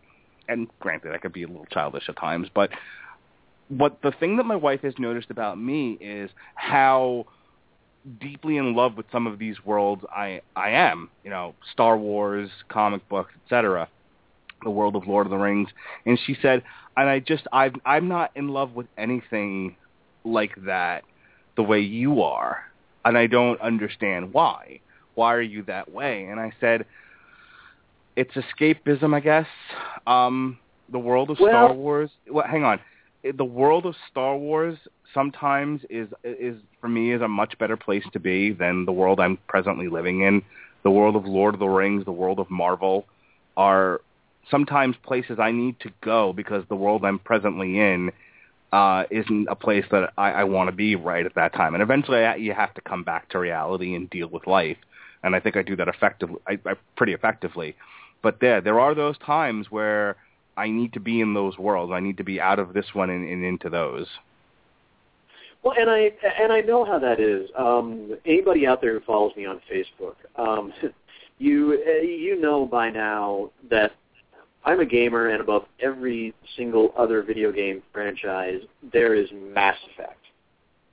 Um, I I play through that I play through that trilogy about once a year, at least. Sometimes I'll even squeeze in two playthroughs a year.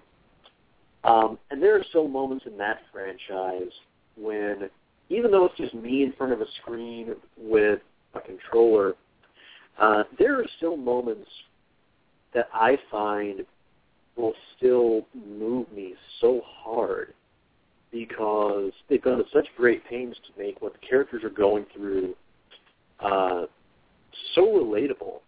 Uh, and it, it, it depends on it depends on the character. Uh, if you're talking about Thane, it's the idea of trying to atone for a lifetime of killing of which he's not proud and trying to come peace come to peace with it as as death nears.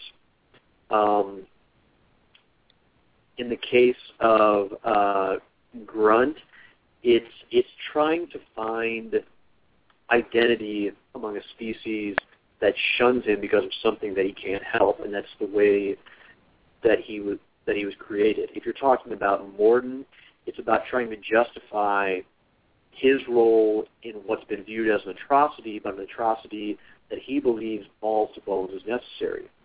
I could go on and on from character to character.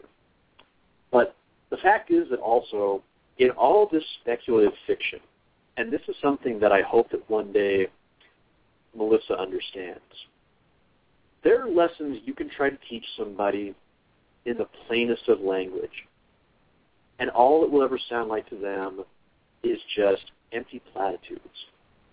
And the fact is, the message is what matters, but the language in which it's delivered matters too. Because if I say to somebody,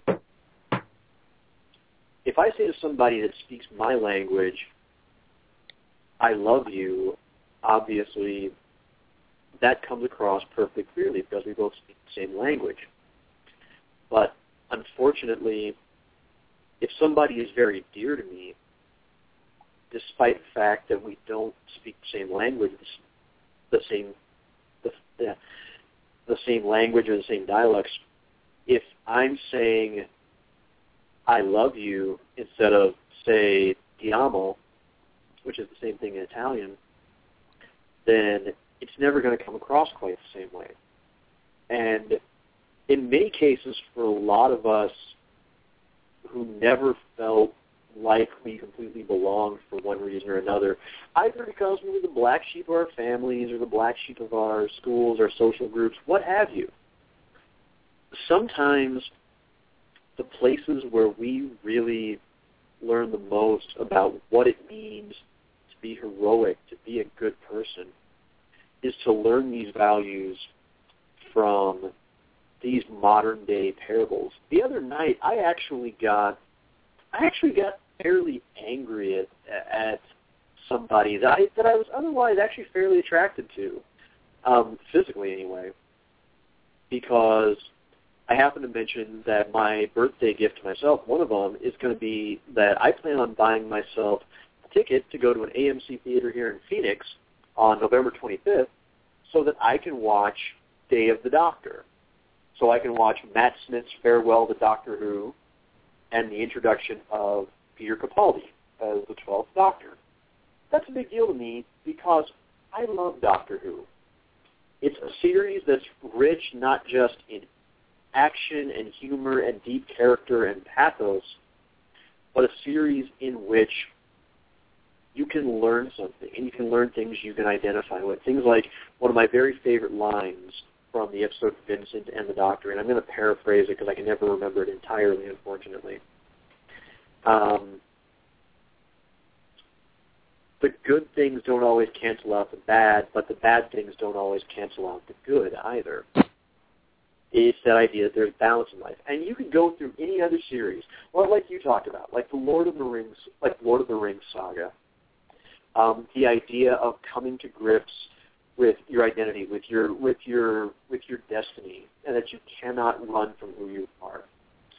Um, the if if you're a Christian, God fearing man, God fearing man or woman, there's obviously all of those themes in it as well.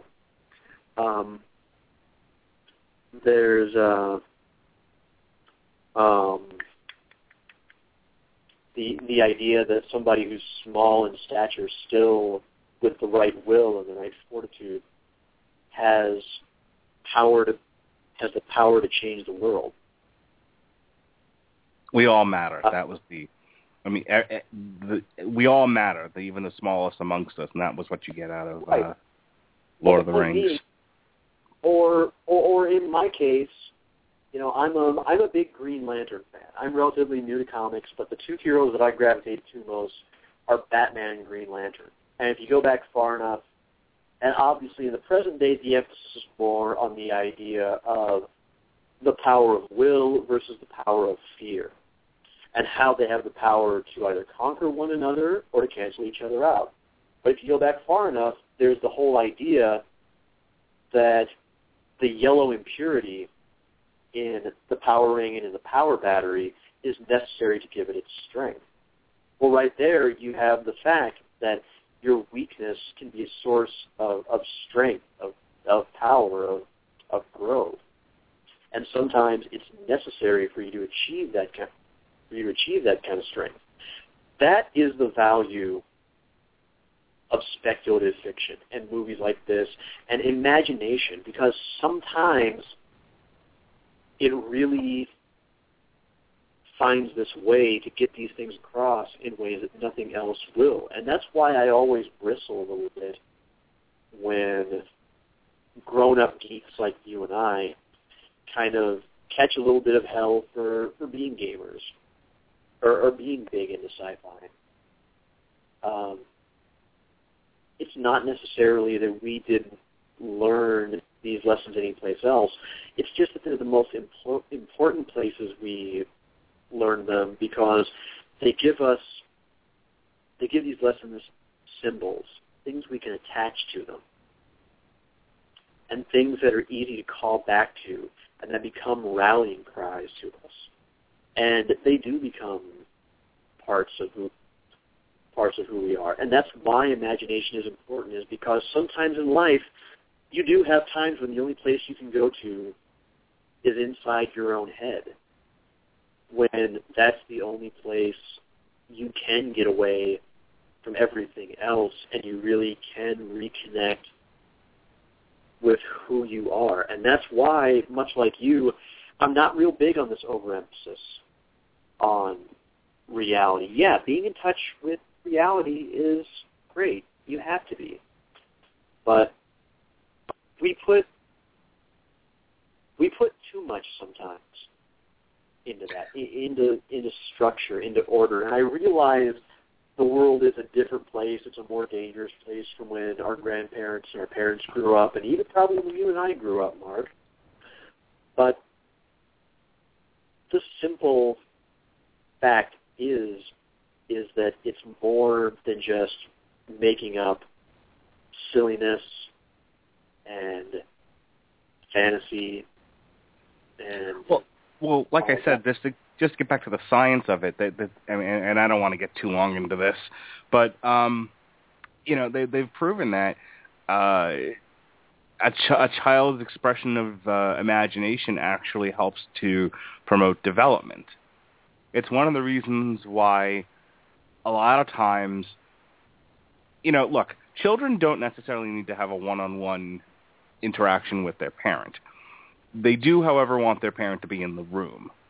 Um, you know, the, the the thing that kids do, and Lily is a great example of this, is she wants me to watch her play, and that's a that's enough. She doesn't need me to play with her.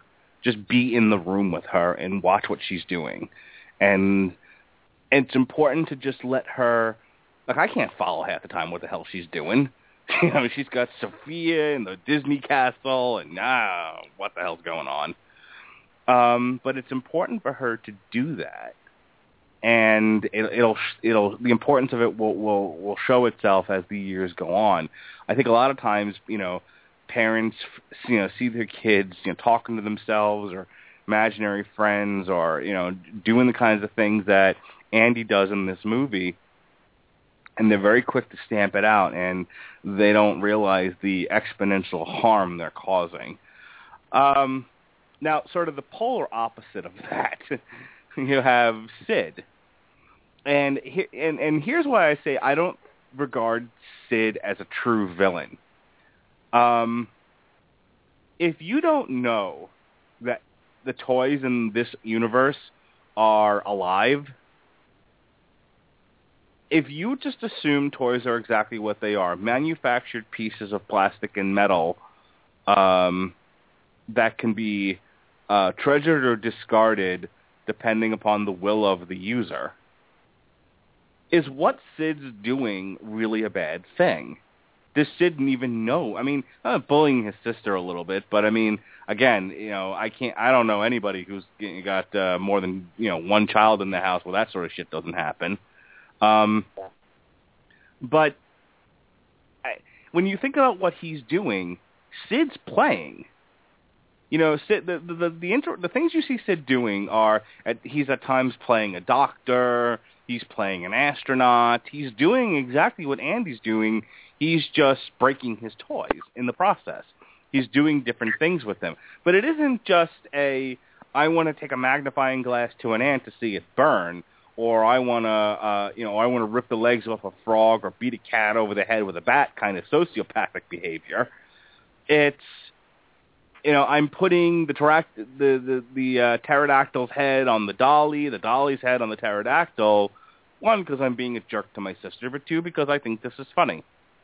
You know, I'm blowing up uh, Buzz Lightyear because I want to see what happens when you take a huge firecracker and blow a toy up. Um, you know, other things like you know putting the baby's head on the erector set thing, uh, things like that. I and, and I'm willing to listen to sort of the counter argument to this if you have one, but Sid in all of these instances is playing much the same way that Andy is. And the only reason why he comes across as a villain in this movie is because the audience is aware that Woody and Buzz and all these other toys are alive in, to some degree or another. And therefore, it's not playing, it's torture. And when he's and when that is revealed, when uh, the the toys sort of get their revenge and save Buzz, uh, and reveal themselves to be live creatures who are feeling and they don't want to be abused, he stops. He freaks out. You know, I, I wanted to see the flash forward 20 years from now where they're injecting him with Haldol, but um, you know, as he's strapped to a as he's strapped to a gurney, telling the toys are alive. Um, but you know, in that instance, he repents. You know, he doesn't want to. He doesn't want to hurt the toys anymore. He, you know, I, I, if if he reacts differently, if he goes, you know, as you as you've had your experience with this, if Tim, if uh, Tom Hanks doesn't spin his head around and go, now play nice, Sid, um, and he goes, you know, fuck off, Woody, and then tries to set Woody on fire. Okay, he's a villain. Scratch everything I just said. But he doesn't do that. He immediately gives up. He immediately sees the error of his ways and says, Spirit, I want another chance, and gives money to the poor, a la Scrooge McDuck. You know what I mean? So I, I, I don't... And the other thing I wanted to bring up about Sid is... Um, I brought this up. I'm bringing this up because my my mother-in-law made mention of it. Apparently, uh, Lily thought the first time she saw, uh, as she calls it, uh, Cowboy and Buzz, uh, she thought Sid was hilarious. Just thought Sid was the funniest character in the movie, and my mother-in-law was a little worried about that because she doesn't want Lily to, you know, to think that that's appropriate behavior. And and I said to her, I'm just like, well, first of all, she's two.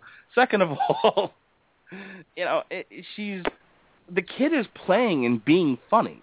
There's funny things that the character's doing, and she's reacting naturally. So I don't see that as a bad thing. You're a witness. Uh, hang on just a second. I've got somebody who's trying to message me about something mid-show, despite the fact that I just said I'm on the air. you know there's going to be a Lego movie? Damn it. There's going to be a Lego movie? Really? Yes, and the Lego movie is basically almost like a send-up of The Matrix. It looks hilarious. Okay.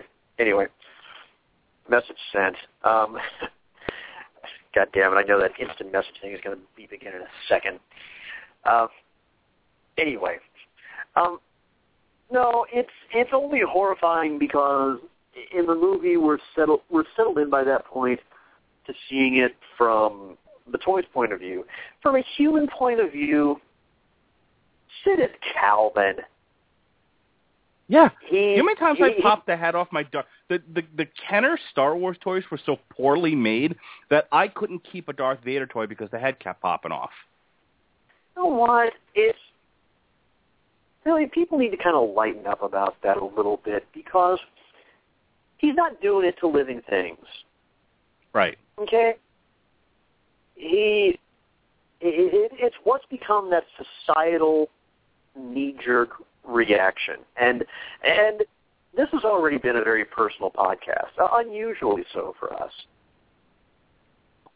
I, I'm going to throw this out there too. It's the kind of attitude that growing up kept me away, actually, from a lot of the social groups, and actually, and really pushed me right out of organized religion. To be perfectly honest with you, it's that lack of acceptance for anybody who doesn't fit the norm exactly. And Disney is kind of pushing that in that way. Okay, so he mutilates a few innocent plastic figures to be a little bit creative. And it's plastic. right. Okay, yes, in, yes, in your fanciful little world, the toys have souls. It's not like we're watching him do this to cats, dogs, people, classmates. We're not. It's toys. And like you put it, he's pretending. He's pretending to be a trauma surgeon. He's having a little mischievous fun strapping a toy to a rocket and wanting to watch and wanting to watch it blow up. Yeah, It's he's a- not the jo- he's not the Joker wanting to watch the world burn. Yeah, exactly. He's freaking Calvin. Okay, Yeah. if Bill Watterson had carried Calvin and Hobbes on another six or seven years until Calvin was an adolescent and eventually decided to age him a la Rugrats all grown up, this is probably how Calvin would have turned out. God knows we can hope he wouldn't have done it to Hobbes.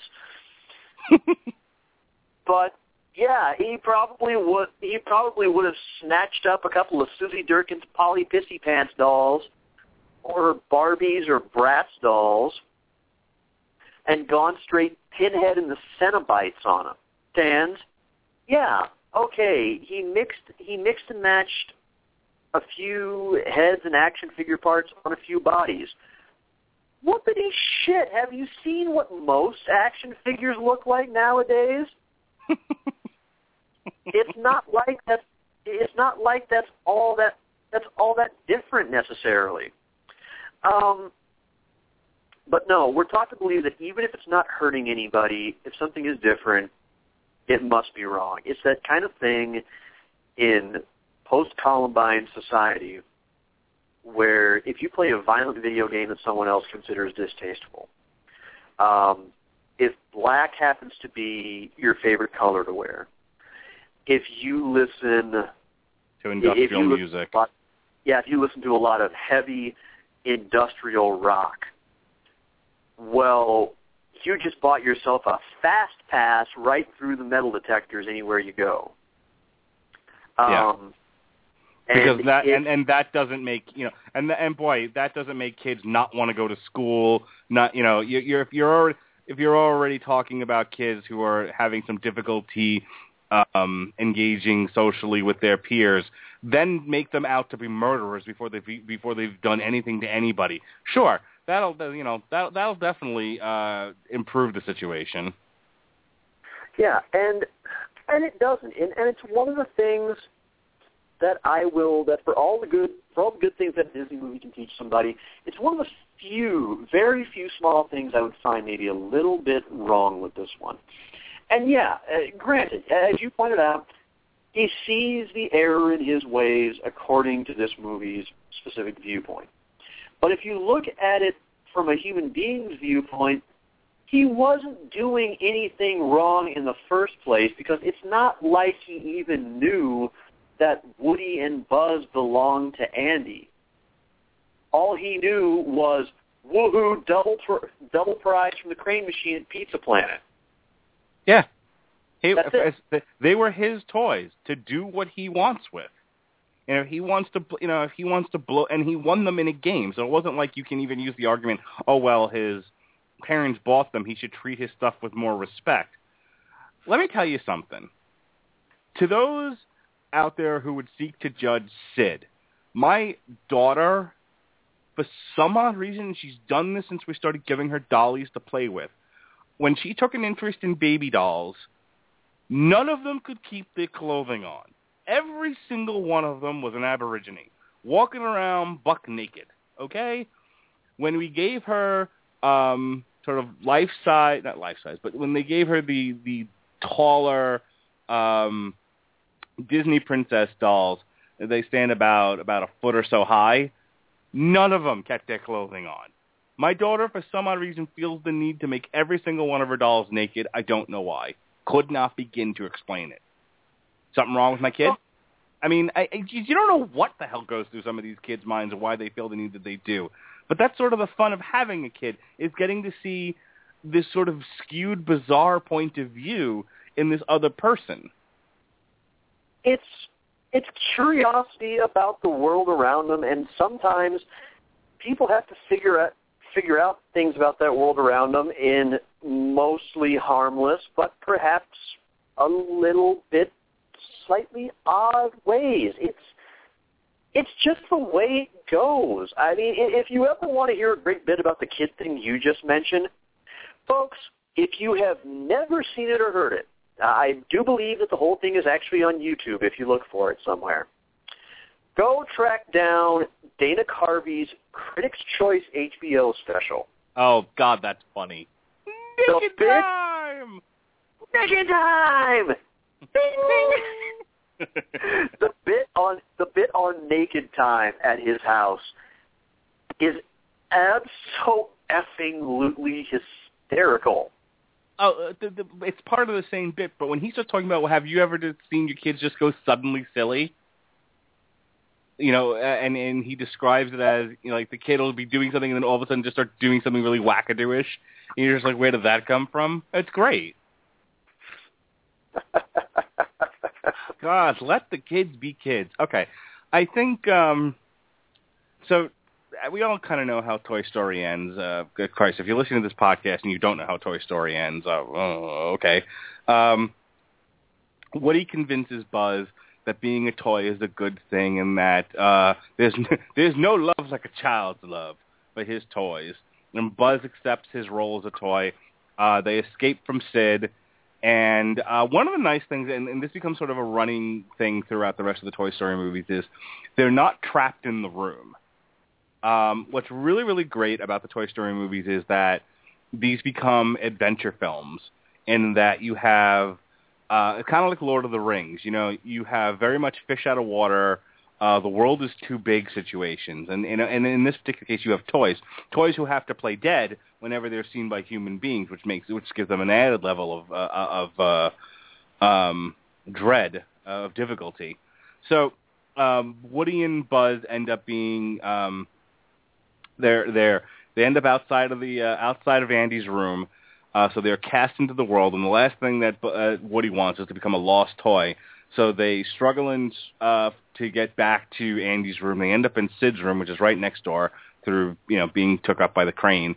Um, and then it's about, and then uh, another added thing that they have to deal with, another obstacle, is that Andy is moving to a bigger house uh, because yep. they've got to accommodate the new sister.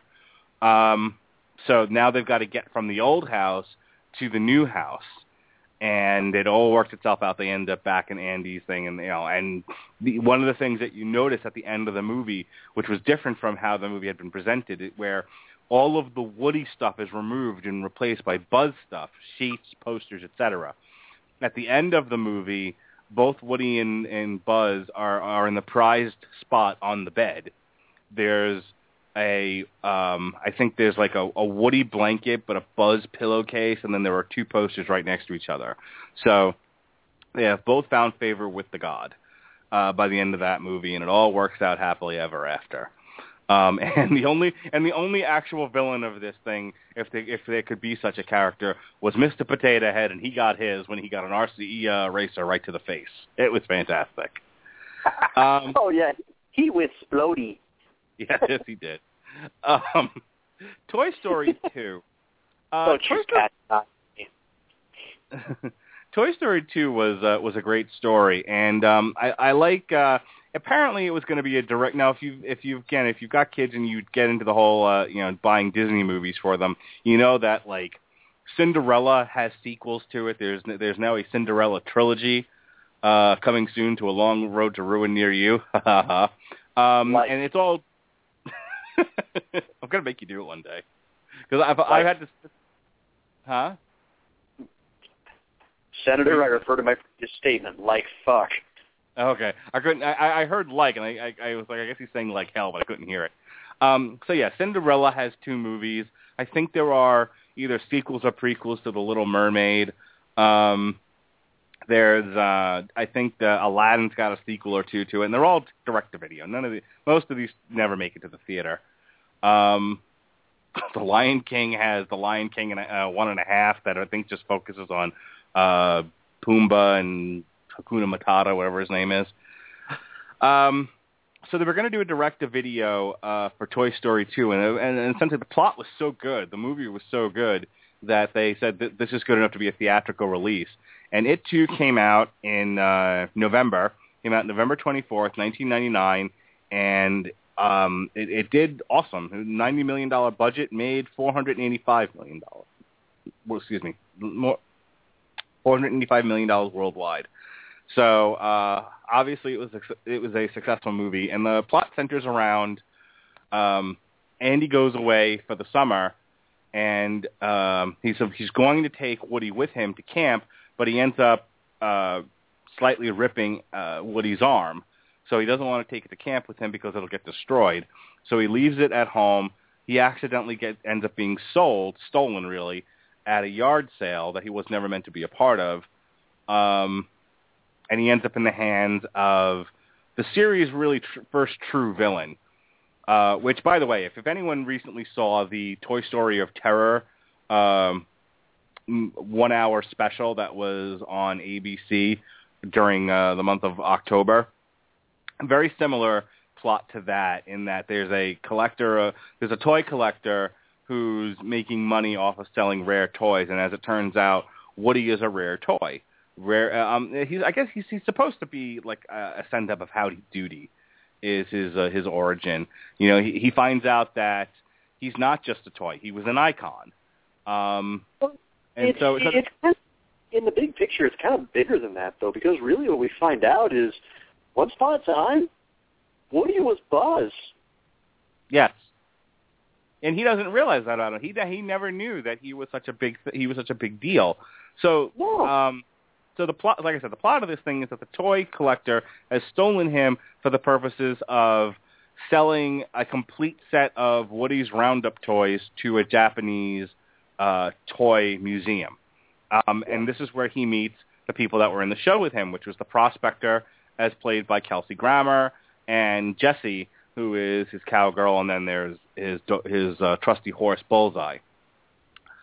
And I'm going to let go of the plot details of this thing and just I want to focus on Jessie, who this is Jessie's movie. Never mind the you know Buzz leading a troop of toys to go rescue Woody. Never mind Woody's sort of story as he you know comes to you know as he is forced with sort of an ultimate choice. Do I go back to the God who will eventually forsake me because of his age and he will no longer play with toys, or do I go live forever? Um, as, as my own god in this museum, but I will never be played with. You know what what what to do, um, and he's sort of guilted into uh, possibly going that way by Jessie, played by Joan Cusack, and Kelsey Grammer, who plays the in the box mint toy, which I thought was hilarious, um, especially coming from somebody who up until very recently had a Jesus and Moses action figure still in the box, in hanging out in my room. Um, and I eventually just gave him to my daughter to play with when we cleaned out the uh, the office. But Joan Cusack's Jessie is a very interesting character because we we've already talked about some very heady subjects with uh, with Tom Hanks's Woody and Tim Allen's Buzz. Joan Cusack's Jessie does a great job of melding together several different uh, aspects of this character. The concept of being loved and abandoned, and then the quite frightening concept of being trapped in a box and traumatized. Jessie is a very traumatized character, and it's a note that they would hit several times throughout the movie as she says things like, I'm not going back in the box, and part of the reason why she's so driven to go to this museum is she doesn't want to be abandoned by yet another kid, so she doesn't want to find a new kid, and she also doesn't want to be placed into uh, storage like she once was. She sp- apparently had spent considerable amount of time sitting in a donations box that when her kid gave her away. So she's been marred by a terrible uh, a terrible life, and she doesn't want to go back to it. And so she needs Woody to agree to this, or she's going to end up being shoved, you know, back on a shelf, never to be heard from again, which she doesn't want. Uh, and the prospector has somewhat of the same motivation, though not quite with the with the trauma. But the reason why I'm focusing on Jessie is because, and and, and I'm not even joking and being facetious when I say this is probably Joan Cusack's best performance in anything she's ever done in her life, um, concerning the kind of stuff that she picks. She plays a traumatized person, and that's you know I, I'm not going to call her a toy. It was a person, a traumatized person, very well her portrayal of Jessie, I think, is spot on. and it's even something they play upon later when they do the Toy Story of Terror thing, where she has to go confront this thing again, where she has to get inside of a box in order to save Woody. Uh, and I'm not going to get too much into into the Toy Story of Terror thing, but she they continue to play this play up this thing of she doesn't want to have to be back in a box again. Um, so let's talk about Jessie for a little bit. What were your thoughts on the Jessie character? I guess I wasn't quite as invested in her as you were, because I think I was much more compelled actually by Woody's story and kind of seeing how he would deal with the parallel of kind of being in Buzz's situation and how and how eventually you even you even see Buzz confronted by a newer Buzz Lightyear doll at one point. Right. Um, and I guess also it's kind of wrapped up also in that theme that sometimes when some things really matter to us most, no matter how much new may come and go, you know, it doesn't diminish how much we love those things or those people. That they're really completely wholly separate, and we can't be necessarily sucked into that or the belief that the people that we love the most and who love us the most will necessarily forsake us just because we get a little bit broken, a little bit dusty. Um, some of our parts maybe are showing a little more wear and tear than they used to. It is. It does say the movie does say something about having faith in, in having faith in your brothers and sisters and those who love you. Have faith that Right. they won't abandon you at the first sign of trouble. Right, right. And you know and that's and that's kind of the same thing that that Jessie goes through because she remembers that when Emily loved her so much and then eventually kind of cast her away. And and even when you look at something like that, you have to wonder does Jessie did Emily really just not love her anymore and just carelessly throw her away? Or was it just maybe that Emily always kind of kind of loved kind of loved the memories but realized that it was it was time to let go, that it wasn't meant to necessarily last forever the way some things are.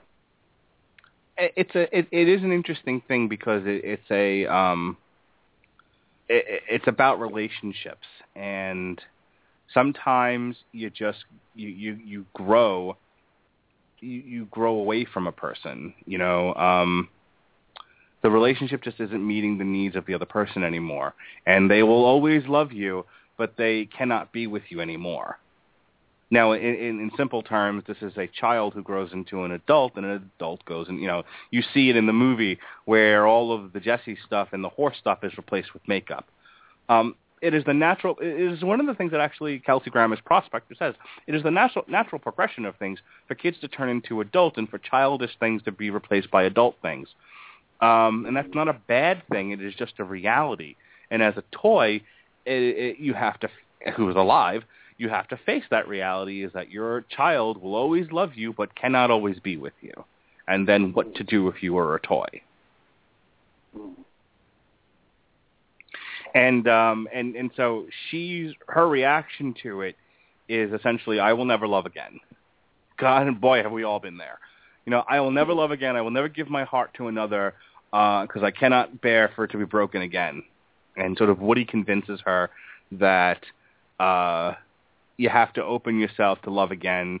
You know, there there is life beyond first love, and it's a it's a nice little it's a nice little story. It's a nice lesson. Um, there's my wife was telling me as we were marathoning these that there's a lot of Star Wars references in um in toy in the Toy Story trilogy, and I and when they and at the end of the movie where it almost gets a little absurd. you know, I I don't want to pick on it too much, and we are running very short on time here, so and I want to get to Toy Story three. Uh, so, so let me just say this: the whole airport thing. Look, I can live with them trying to hitch rides and get on trucks and stuff and get into the pizza guy's car, and I can live with all of these things. If Frodo can walk across the you know the lands of Middle Earth, climb up a volcano, have his finger bitten off, and uh, the ring fall into lava. I suppose toys can get from one place to another, but for God's sakes, the stuff at the airport got a little silly. And when well, you know what, I, actually, you you bring up you do kind of bring up one other theme that I that I really kind of like, and that's the idea of kind of going kind of going forth and putting your out, yourself out there and kind of taking your lumps in order to love somebody and be with somebody that you love instead of kind of remaining forever unda- forever undamaged but forever without those people that are near to you.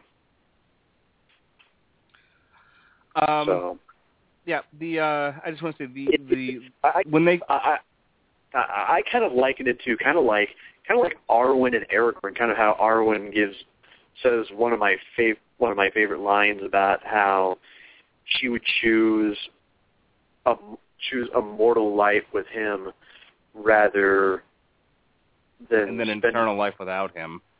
an eternal life without him. Yeah, That, The, that, um, that, that is is one of my favorite lines of those movies.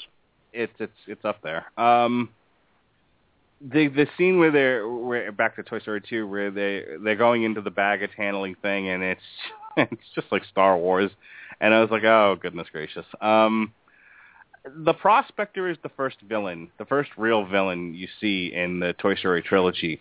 He's the one who's doing he's doing he's purposely and knowingly doing bad things uh, to manipulate Woody to get his way. And his way is he's never been played with. He's never had an owner. He wants to be at this museum where you know he can not be in the box anymore, and he can be um, seen by you know any you know by millions of kids who come to this museum. Um, he finally he's finally going to get the uh, respect that he thinks he richly deserves. So he does terrible things in order to get to that point, and when it doesn't go his way, he starts reacting violently. He is the first villain of the Toy Story trilogy, and Kelsey Grammer does a great job of playing a very manipulative character. The problem here is that he is completely eclipsed by Ned Beatty's Lotso. Oh dear God. Toy Story 3, which came out in 2010, I believe, uh, so 11 years after Toy Story 3, and it, I think it almost parallels the real life. Yeah, this came out June 12th. First one not to come out in November uh, of 2010. I actually saw this one with um, uh, my parents and my wife. Um, and uh, this one features Ned Beatty as uh, Lotso, who smells like strawberries. He's a bear. Uh, Lots-o'-Huggin' Bear. And um, it, like I said, it mirrors sort of the real time. This is now Andy grown up. Andy is off to college. His shit's been packed up for quite some time. All the toys are in the trunk, and you know he's got to clean out his room. Um, and things either have to be donated, tossed out, or put in the attic. And for the toys, this is this is almost heartbreaking because you know they're losing their kid, and they don't really just want to sit in the attic, but at least they'll be together. Um, and I think Woody is going to be taken up to college, as sort of his you know little coll- collectible uh, um, security toy. You know, just something to bring up with him. And what ends up happening is that uh, through some machination or another, uh, the toys feel like they have an opportunity at a second life by being donated to a daycare. And as it turns out, Ned Beatty's of Huggin' Bear is running the daycare like a prison. Boy, did I relate to this movie. um, good grief. Uh, in, in much the same, Jamie Kennedy told, told tells us that uh, in the Scream movies that the third one always takes us back to the beginning, and this one it really does with Buzz. Buzz, for a short period of time, has his mind completely wiped. He is um, switched into demo mode, where he believes once again that he is a real space ranger, and he is convinced by Lots-o'-Huggin' Bear to be essentially a uh, an amped up um, prison guard, uh, or as they say, uh, they say at my job, a a correctional officer, as it were. So Suddenly, suddenly I want to take this movie and I want to start splicing in Shawshank Redemption dialogue. yeah, there you go. Um, in the interest of time, let me uh, let me say this. Um, Woody ends up finding uh, his way to Bonnie, and, and then once he is told that he has left the he has left the toys of Andy's room in great peril at uh, at the daycare, um, he goes back to rescue them, and uh, you know, as I said, while the prospector was manipulative, Lots-o'-Huggin' Bear is just straight up evil. I mean, when you when you think about, you know, he he's running the place like a prison. You know, he's throwing toys in, uh, you know, he's torturing toys essentially by throwing them in the in the uh, the sandbox. Then at the end, when they all end up at the dump, and they're uh, and they are uh, almost shredded, he betrays them, and he has uh, the wor- you know the the worst um, comeuppance of any character in the trilogy. You know, whereas the Prospector ended up just being a kid's toy uh, with a kid who drew, who was going to drawl over him, which I thought was hilarious. Gotta, gotta love the Dante parallel where the betrayer gets the worst of it. Oh yeah, where where where he ends up being strapped to the front of a truck. You know? Um, but uh, I, I we, we since we are running short on time, I, I do want to hit two things, and that is I want to. If we had more time, I would get more into this, but uh, so since we're running short, let me just ask you: after the Great Escape from the daycare, um, the kid. Uh, sorry, after the Great Escape from the daycare, the toys find themselves in a dump. Uh, that's how they got out, and Lots-o'-Huggin' Bear is with them, and they are um, being sent to their doom. And they've tried everything that they can, but they but they can't escape their fate. And they, in the toys of Andy's room, are now uh, holding hands and sliding into hell. They are they, they, what they what it is is it's a bunch of metal that's been scrapped together, being um, melt, uh, melted down. So they are being dropped into what looks like hell, but it is it's just it's a fire pit, and it is an incredibly intense scene. And- again, this is a children's movie we're talking about here, but I, I just want to get your reaction to that. I mean, do you think that was a bit much, um, or do you think that it re- really, in terms of concluding the trilogy, hit the right pitch? You know what? I could see how somebody would say that it's a bit much, but on the other hand, when you look at the way everybody remembers it fondly and the way everybody reacts to it, and the way everybody cherishes this movie and holds it up as maybe being at least as good as, if not better than the first, no, I think it's about perfect. Because quite frankly, if you want to make it make something really that powerful and really drive home what these characters really mean, you've you've seen what their real purpose is in existing, and that's to bring a child happiness, to be a child's comfort, to be a child's confidant. And then you juxtapose that against them being put in more in mortal peril. I don't know if the end of the movie and that kind of and the closure of it would mean quite as much if they didn't go through everything that everything they do. Yeah. Well, you know, I think what really makes that scene so strong is they are toys. They are, you know, it's why I relate them a lot to the hobbits of Lord of the Rings. They are very weak in a world that is much too tough for them, and yet they persevere. Um, except that they're, now they're in a situation, they have reached an obstacle that is almost insurmountable. And when they hold hands, and you know, when they were like, "What do we do now?" and they just hold hands and descend into their descend to their death. Essentially, they accept their fate. It's incredibly powerful, and you, and as an audience member, this is what I mean by like I'm inconsolable at this point when I watch that movie. Um, they, the, the, the, they just accept death as their fate. You you sit there as an audience member and you go, I don't know how they're going to get out of this. I, I don't know how as toys, what could possibly save them. And then the whole scene is completely turned on its head when they are uh, saved instantaneously by the aliens of the Crane world. which I thought, which, which, which it was, a, it was a nice callback, you know, to everything that had happened in the first movie and everything. So it was, it was a nice way to sort of break the tension of that scene, which was incredibly powerful. It was, um, it was perfect. Yeah, it really was. I, we got to talk about Bonnie, and then we, we got to close up shop because um, I believe we are going to run out of recording time one hour past when I set the show for, and I set the show at 10:30. It is almost 11:30 Eastern Standard Time, so we have literally eight minutes. Um, again, I have to give it somewhat short shrift, but part of the reason why Bonnie, now Bonnie, is, uh, what ends up happening is Andy gets all of his toys back.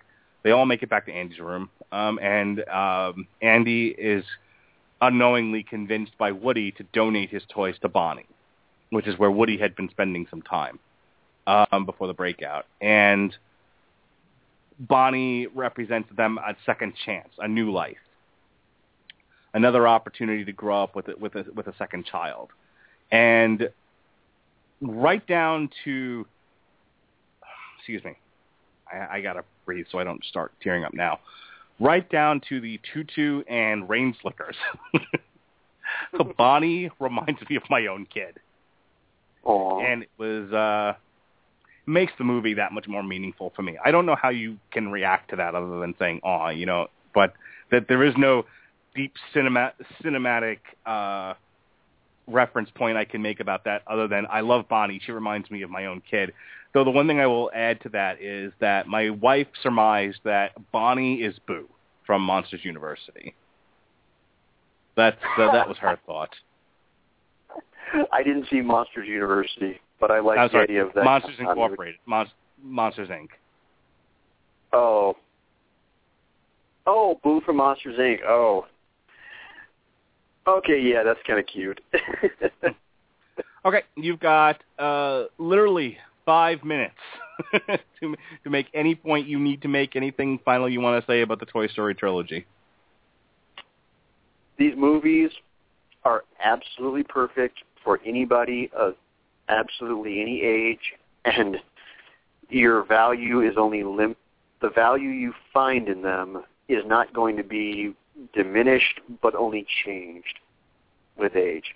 These stand up so well, and it is a trilogy that knows just exactly when to close up shop and just exactly how to do it with absolutely immaculate closure. And if there's anything negative I can say about them, it's that I really don't believe that Disney or Pixar will ever top them. Well said. Uh, nicely put. I really don't have anything to add, um, other than if you haven't seen these, if you're listening to this podcast and you haven't seen these movies, uh, they are worth checking out, regardless of whether or not you have children. Okay, uh, Sean, this has been a, a great comeback for me. Um, I've really missed doing this uh, the month that I was off, uh, so I was glad that we were able to come back and sort of talk about, you know, really sit down, just me and you, because everyone wants on the show. Everyone wants to come on the show and be a guest or whatever. You know, as I've said, that's fine, but I always enjoy the shows where it's just me and you kicking it around a little bit. So uh, I had a lot of fun talking about this. I should have thought ahead and set it for two hours of live, and and you know, with the, and then we would have a whole three hours. But you know, sometimes uh, what is it? Brevity is the soul of wit. sometimes sometimes things are made better by editing. So I guess uh, maybe, that's a sign. Um, I'm not going to go into a whole heap of plugs. We just don't have the time. But Metal Hammer of Doom again returns next week, uh, same time, Tuesdays at nine o'clock Eastern Standard. Uh, myself and Robert Cooper, we will be uh, re- we will be doing a, a throwback review of um, Metallica's Saint Anger because we came to realize after the Ministry review that our best Metal Hammer of Dooms are when we hate the album. So that'll be fun.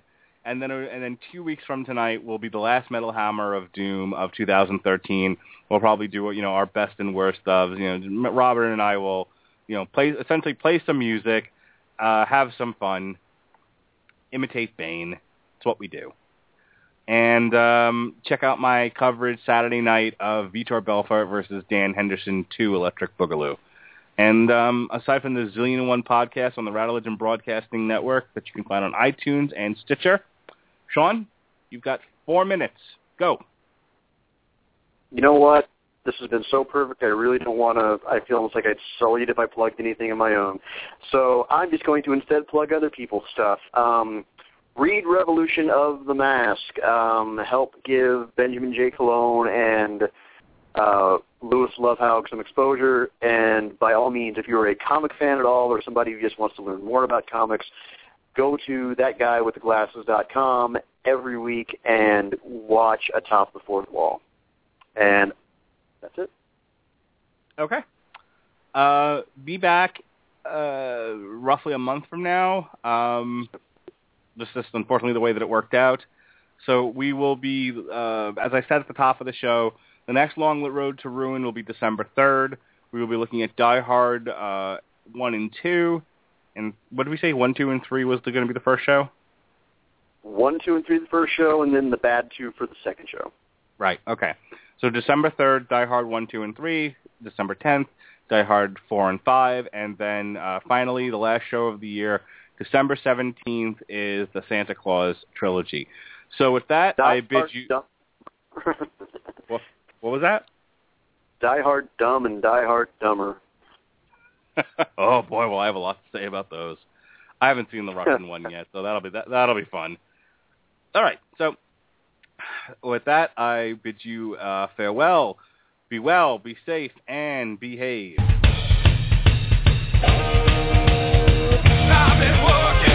One